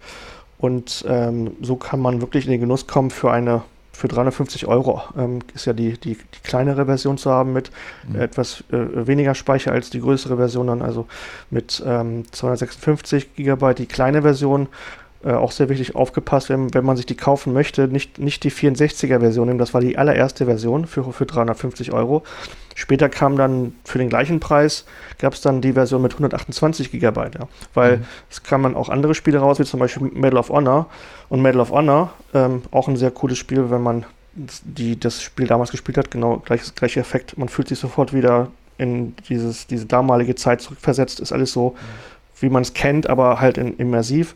Also Medal of Honor habe ich immer auch, habe ich noch eine Gänsehaut bekommen, als ich das erste Mal gespielt habe. Ähm, allein deswegen schon, weil ich es früher vor wie auch, weiß ich, zehn Jahren oder wann das war, als rauskam, gespielt habe. PC und man sich so diese vertraute Umgebung wiederfindet, ja. Und, ähm, und das war halt ziemlich groß, das Spiel, allein für die, für die ähm, Quest. Deswegen haben sie wahrscheinlich gesagt, okay, wir brauchen dann doch 128 Gigabyte für die Basisversion für 350 Euro. Also immer schön darauf achten, ja. Man kann ja auch bei Grover, habe ich gesehen, in Deutschland gibt es ja Grover als ähm, so Meet-Service mhm. für, für Hardware kann man die wohl angeblich auch für, weiß ich, 10 bis 15 oder 20 Euro pro Monat, je nachdem, wie man das skaliert, wie man ne, mhm. das Ganze abbezahlen möchte, über welchen Zeitraum, müsste man nachschauen, kann man das sich das auch ähm, leihen für einen gewissen monatlichen Preis, ja. Aber wer es mal austesten Geht will, auch. für den wäre genau. die Option gut. Ja, auf jeden Fall. Also ich kann jetzt schon sagen, ähm, austesten ist, ist eine gute Sache, aber ich denke mal, jeder wird die früher oder später. Also ich kenne keinen, der die Quest probiert hat und sie nachträglich nicht entweder von uns direkt kaufen wollte mhm. oder sie später nochmal bestellt hat. Ja, da ja. gehöre ich ja, ja, zu. aber du, welcher Zündfunke genau. fehlt denn so deiner Meinung nach noch, dass, dass dieses Thema VR jetzt wirklich so im Mainstream landet? Ja, das ist halt ein schwieriges Thema. Ne? Also es, das ich glaube, dass das sind mehrere Faktoren. Also einmal muss dieser Formfaktor noch kleiner werden. Ich, ich höre immer wieder von Leuten, ähm, das, das sind ähm, unter anderem Damen, äh, natürlich gehören dazu aber auch ältere Leute, Senioren, mit denen wir auch zusammenarbeiten. Ähm, also es ist nicht das ganz große Problem, aber wenn die sich zum Beispiel Haare schön gemacht haben, die Damen, ja, und dann ähm, diese VR-Brille aufsetzen und die musst du ja meistens so aufsetzen, du kommst ja nicht drum rum, um diese, diese Straps äh, um deinen Kopf zu ziehen. Mhm. Und dabei ruinierst du eventuell die Haare, die du schön gemacht hast. Ähm, das, das ist ein Grund, wo ich gehört habe, dass das wollen die Leute nicht. Ähm, das Gewicht ist, ist um einiges ähm, besser geworden, von, es ist reduziert. Aber auch das ist, ähm, kann immer noch besser werden, natürlich. Das haben wir jetzt gesehen mit dem Formfaktor, den neuen, den zum Beispiel äh, die, die Vive Float jetzt zeigt. Also im Grunde eine etwas dickere äh, ähm, Sonnenbrille, wenn man möchte, die man aufsetzt, aber man sieht dann ähm, alles, äh, hat eine VR-Brille auf und muss dann nicht mehr irgendwelche Straps um, um die Haare stülpen, ja, um das mhm. festzumachen. Also es ist schon das allein, ich glaube, das, das ist eine, dieser Formfaktor ist so wichtig für einige. Äh, natürlich, ähm, äh, andere Faktoren spielen auch eine Rolle. Ich denke mal, wenn mehr Augmented Reality mit reinfließt und das Thema, diese, diese Konvergenz, von der ich immer rede, äh, dass die irgendwann kommen, müß, müsste und auch wahrscheinlich kommen wird, dass man zwischen AR und VR umschalten kann. Geht ja auch bei der Quest schon. Du kannst ja, wenn du die Quest äh, das erste Mal aufsetzt, hast, siehst du ja alles in Schwarz-Weiß um dich herum, in deiner Umgebung und musst dann erstmal den Rahmen abstecken, in dem du dich bewegen möchtest in der virtuellen Welt, bevor du dann in diese virtuelle Welt eintauchst. Mhm. Sonst, und, und du kannst auch immer wechseln zwischen den Bereichen. Es gibt auch sogar äh, mittlerweile einen offiziellen, das ist dann nennt sich Pass-Through, ähm, für diese externen Kameras, die es da gibt, die ja da normalerweise deine, deine Hände oder deine Controller tracken ähm, gibt es sogar Spiele oder kleinere Spiele. Also so äh, Leute haben dann so Minecraft nachgebaut oder so, so ein Lasertech-Spiel oder so mit Nerfguns und so weiter. Also gibt es ganz krasse Hacks ja, von Leuten, mhm. die das auch genutzt haben. Dann ist es nicht, ist es zwar eine VR-Brille, die du aufhast, aber du spielst halt trotzdem in deiner, deinem Wohnzimmer gegen deine Kinder ähm, und, und, und ballerst dann damit mit Lasern ab oder sowas. Und, mhm. äh, zumindest das hat einer mal gemacht, ein Vater mal gemacht, äh, um das zu demonstrieren. Mhm. Und ich glaube, das alles sind diese Sachen, die, diese, ich glaube, die Hardware muss einfach nur in der Form ähm, ja, einfach handlicher werden für die Leute, um, um sie einfacher auf- und abzusetzen. Und äh, ich meine, Preis, es ist für mich, äh, wenn Leute sagen, ach, das ist mir zu teuer, sage ich, was kostet ein Handy? Ja, also vielleicht brauchst du diesen Handyvertrag, diese, das, das kommt bestimmt auch von Apple oder anderen. Da wird einer sagen, okay, dann bezahlst du halt deine, deine 50 oder so Euro mit Handyvertrag und ähm, hast dann eine VR-Brille äh, und, und eventuell dein Handy dazu oder eventuell wird das Handy zum Teil ähm, auch gar nicht mehr, also ich denke mal zum größten Teil wird, wird braucht man auch ein Handy als eventuell das, das ähm, das System, das das Ganze berechnet, ja, als, mhm. als Rechner, als mobiler Rechner dient und dann streamt er das auf deine Brille. Das, das äh, läuft ja zum Teil auch so mit der, mit der Vive Flow und mit der, äh, der AR-Brille Nreal zum Beispiel. Ähm, die machen das genauso. Und ich glaube, das wird, wird, im, das wird der erste Schritt sein. Und eventuell irgendwann mal gibt es vielleicht, wenn das mal Livestreaming so funktioniert, ist natürlich noch ein, ne, haben wir gesehen bei Stadia und anderen noch immer nicht ganz so trivial, aber der, die Idee, dass man alles irgendwie streamen kann auf ähm, auch mit einer gewissen äh, ja, kleineren Latenz, äh, dass das eventuell dann auch helfen, helfen würde, ja. Mhm. Ähm, das, Ganze, das Ganze leichtgewichtiger zu machen, diese, diese Brille. Ich glaube, das ist schon der erste wichtige Schritt, um dann den Mainstream zu erreichen. Ja, und ich weiß nicht, Killer-Apps ist für mich immer so eine Ausrede und der Preis im Grunde auch. Also wer wirklich VR testen möchte, und ich kenne viele, viele jetzt Teenager, die, die wollen das auch nicht mehr missen. Ne? Die ähm, mhm. sagen, hey, wenn wir es einmal probiert haben, und das ist, glaube ich, das Wichtigste und das ist der, der glaube ich, auch der, groß, der große, das große Problem in der, in der Hinsicht, dass ähm, was man mit anderen Mediensystemen nicht hat. In VR kannst du halt nur so weit gehen, den Leuten das konzeptionell, in, intellektuell zu erklären, aber es ist halt was, was du probieren musst. Ja. Mhm. Ist, und das ist jetzt, äh, und das kannst du halt nicht, wenn, wenn, wenn man nur darüber den ganzen Tag redet, wie ich teilweise, setzt den Leuten die VR-Brille das erste Mal auf und dann verstehen die das sofort. Und dann, dann macht es Klick. Mhm. Und das ist, glaube ich, der entscheidende Schritt. Die Leute müssen wirklich es ausprobieren, um, um zu verstehen, was, worum es da geht. Und solange das nicht passiert und solange Leute nur darüber hören oder es im Fernsehen sehen und nicht verstehen, was da eigentlich passiert, ist es halt ein schwieriger Schritt und diese, wie wir uns nennen, Evangelisten in dem Bereich haben da halt eine, haben da, haben da halt immer noch ein, gewisse Schwierigkeiten, das, das ähm, dem, dem Mainstream irgendwie äh, klar zu machen. Ne? Das ist halt wirklich ein schwieriges Thema. Aber es ist ein schöner Appell, den ich ganz gerne als Ausstieg jetzt nutzen würde. Äh, ich, wir sind uns ja, glaube ich, schon einig, dass wir äh, tiefer nochmal in späteren Podcast-Folgen einsteigen. Und, äh, aber ich glaube, für heute haben wir mit äh, über, weit über zwei Stunden, glaube ich, heute einen guten Überblick über dich und vor allen Dingen auch äh, dieses Kernthema VR mal geschafft, oder? Oder haben wir irgendwas noch vergessen? Also, äh, ja, also ich habe hier noch eine ganz äh, lange Liste, aber klar, also es reicht erstmal für heute. Äh, gerne auch äh, erkläre ich dann auch ein bisschen mehr oder gehe näher auf andere Themen ein. Ich meine, wir haben noch gar nicht so das, das Metaverse genannt, das jetzt auch ähm, irgendwie als großes Buzzword überall in, in, in, in aller Munde ist. Äh, und diese ganzen Bereiche Krypto und NFT, da sind wir jetzt auch am Mitmischen mit anderen Kunden, mit denen wir zusammenarbeiten. Aber das können wir alles nochmal zum späteren Zeitpunkt ähm, auch nochmal genauer besprechen. Es wird also einen Teil 2 geben, auf den ich mich schon sehr, sehr freue. Es war super interessant heute und ich freue mich. Ich habe mir auch einige Notizen schon gemacht äh, über die Themen, die wir noch in Zukunft besprechen werden. Sehr schön. Richard, an dieser Stelle vielen, vielen Dank und ähm, dann nochmal an die Hörer gerichtet. Äh, wenn ihr Fragen an äh, Richard habt oder insgesamt zu der heutigen Episode, äh, gerne über unsere Webseite, über unsere bekannten Kanäle. Schickt uns. Ich leite es an Richard auch weiter, wenn ihr spezielle Fragen an ihn habt. Und ähm, gebt uns einfach mal gerne Feedback, was ihr vielleicht noch gerne wissen möchtet über das Thema. Und dann werden wir das in der nächsten Folge einbauen. Gut, dann danke fürs Einschalten und bis zum nächsten Mal.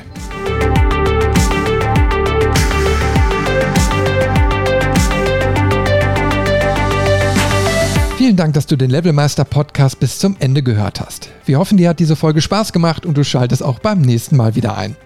Zu jeder Folge kannst du mit uns natürlich gerne diskutieren. Gehe dazu auf unsere Webseite levelmeister.de und kommentiere einfach unter unserer Podcast-Folge. Alternativ kannst du uns auch auf Facebook oder Instagram eine Nachricht hinterlassen. Und wenn du uns unterstützen willst, dann kannst du das gerne über eine positive Bewertung in einem Podcast-Verzeichnis deiner Wahl machen. So werden wir in Zukunft besser gefunden und gewinnen noch mehr Hörer. Und zu guter Letzt kannst du uns auch auf unserer Steady-Seite finanziell etwas unterstützen. Aber das ist vollkommen freiwillig. Vielen Dank fürs Einschalten und bis zur nächsten Folge.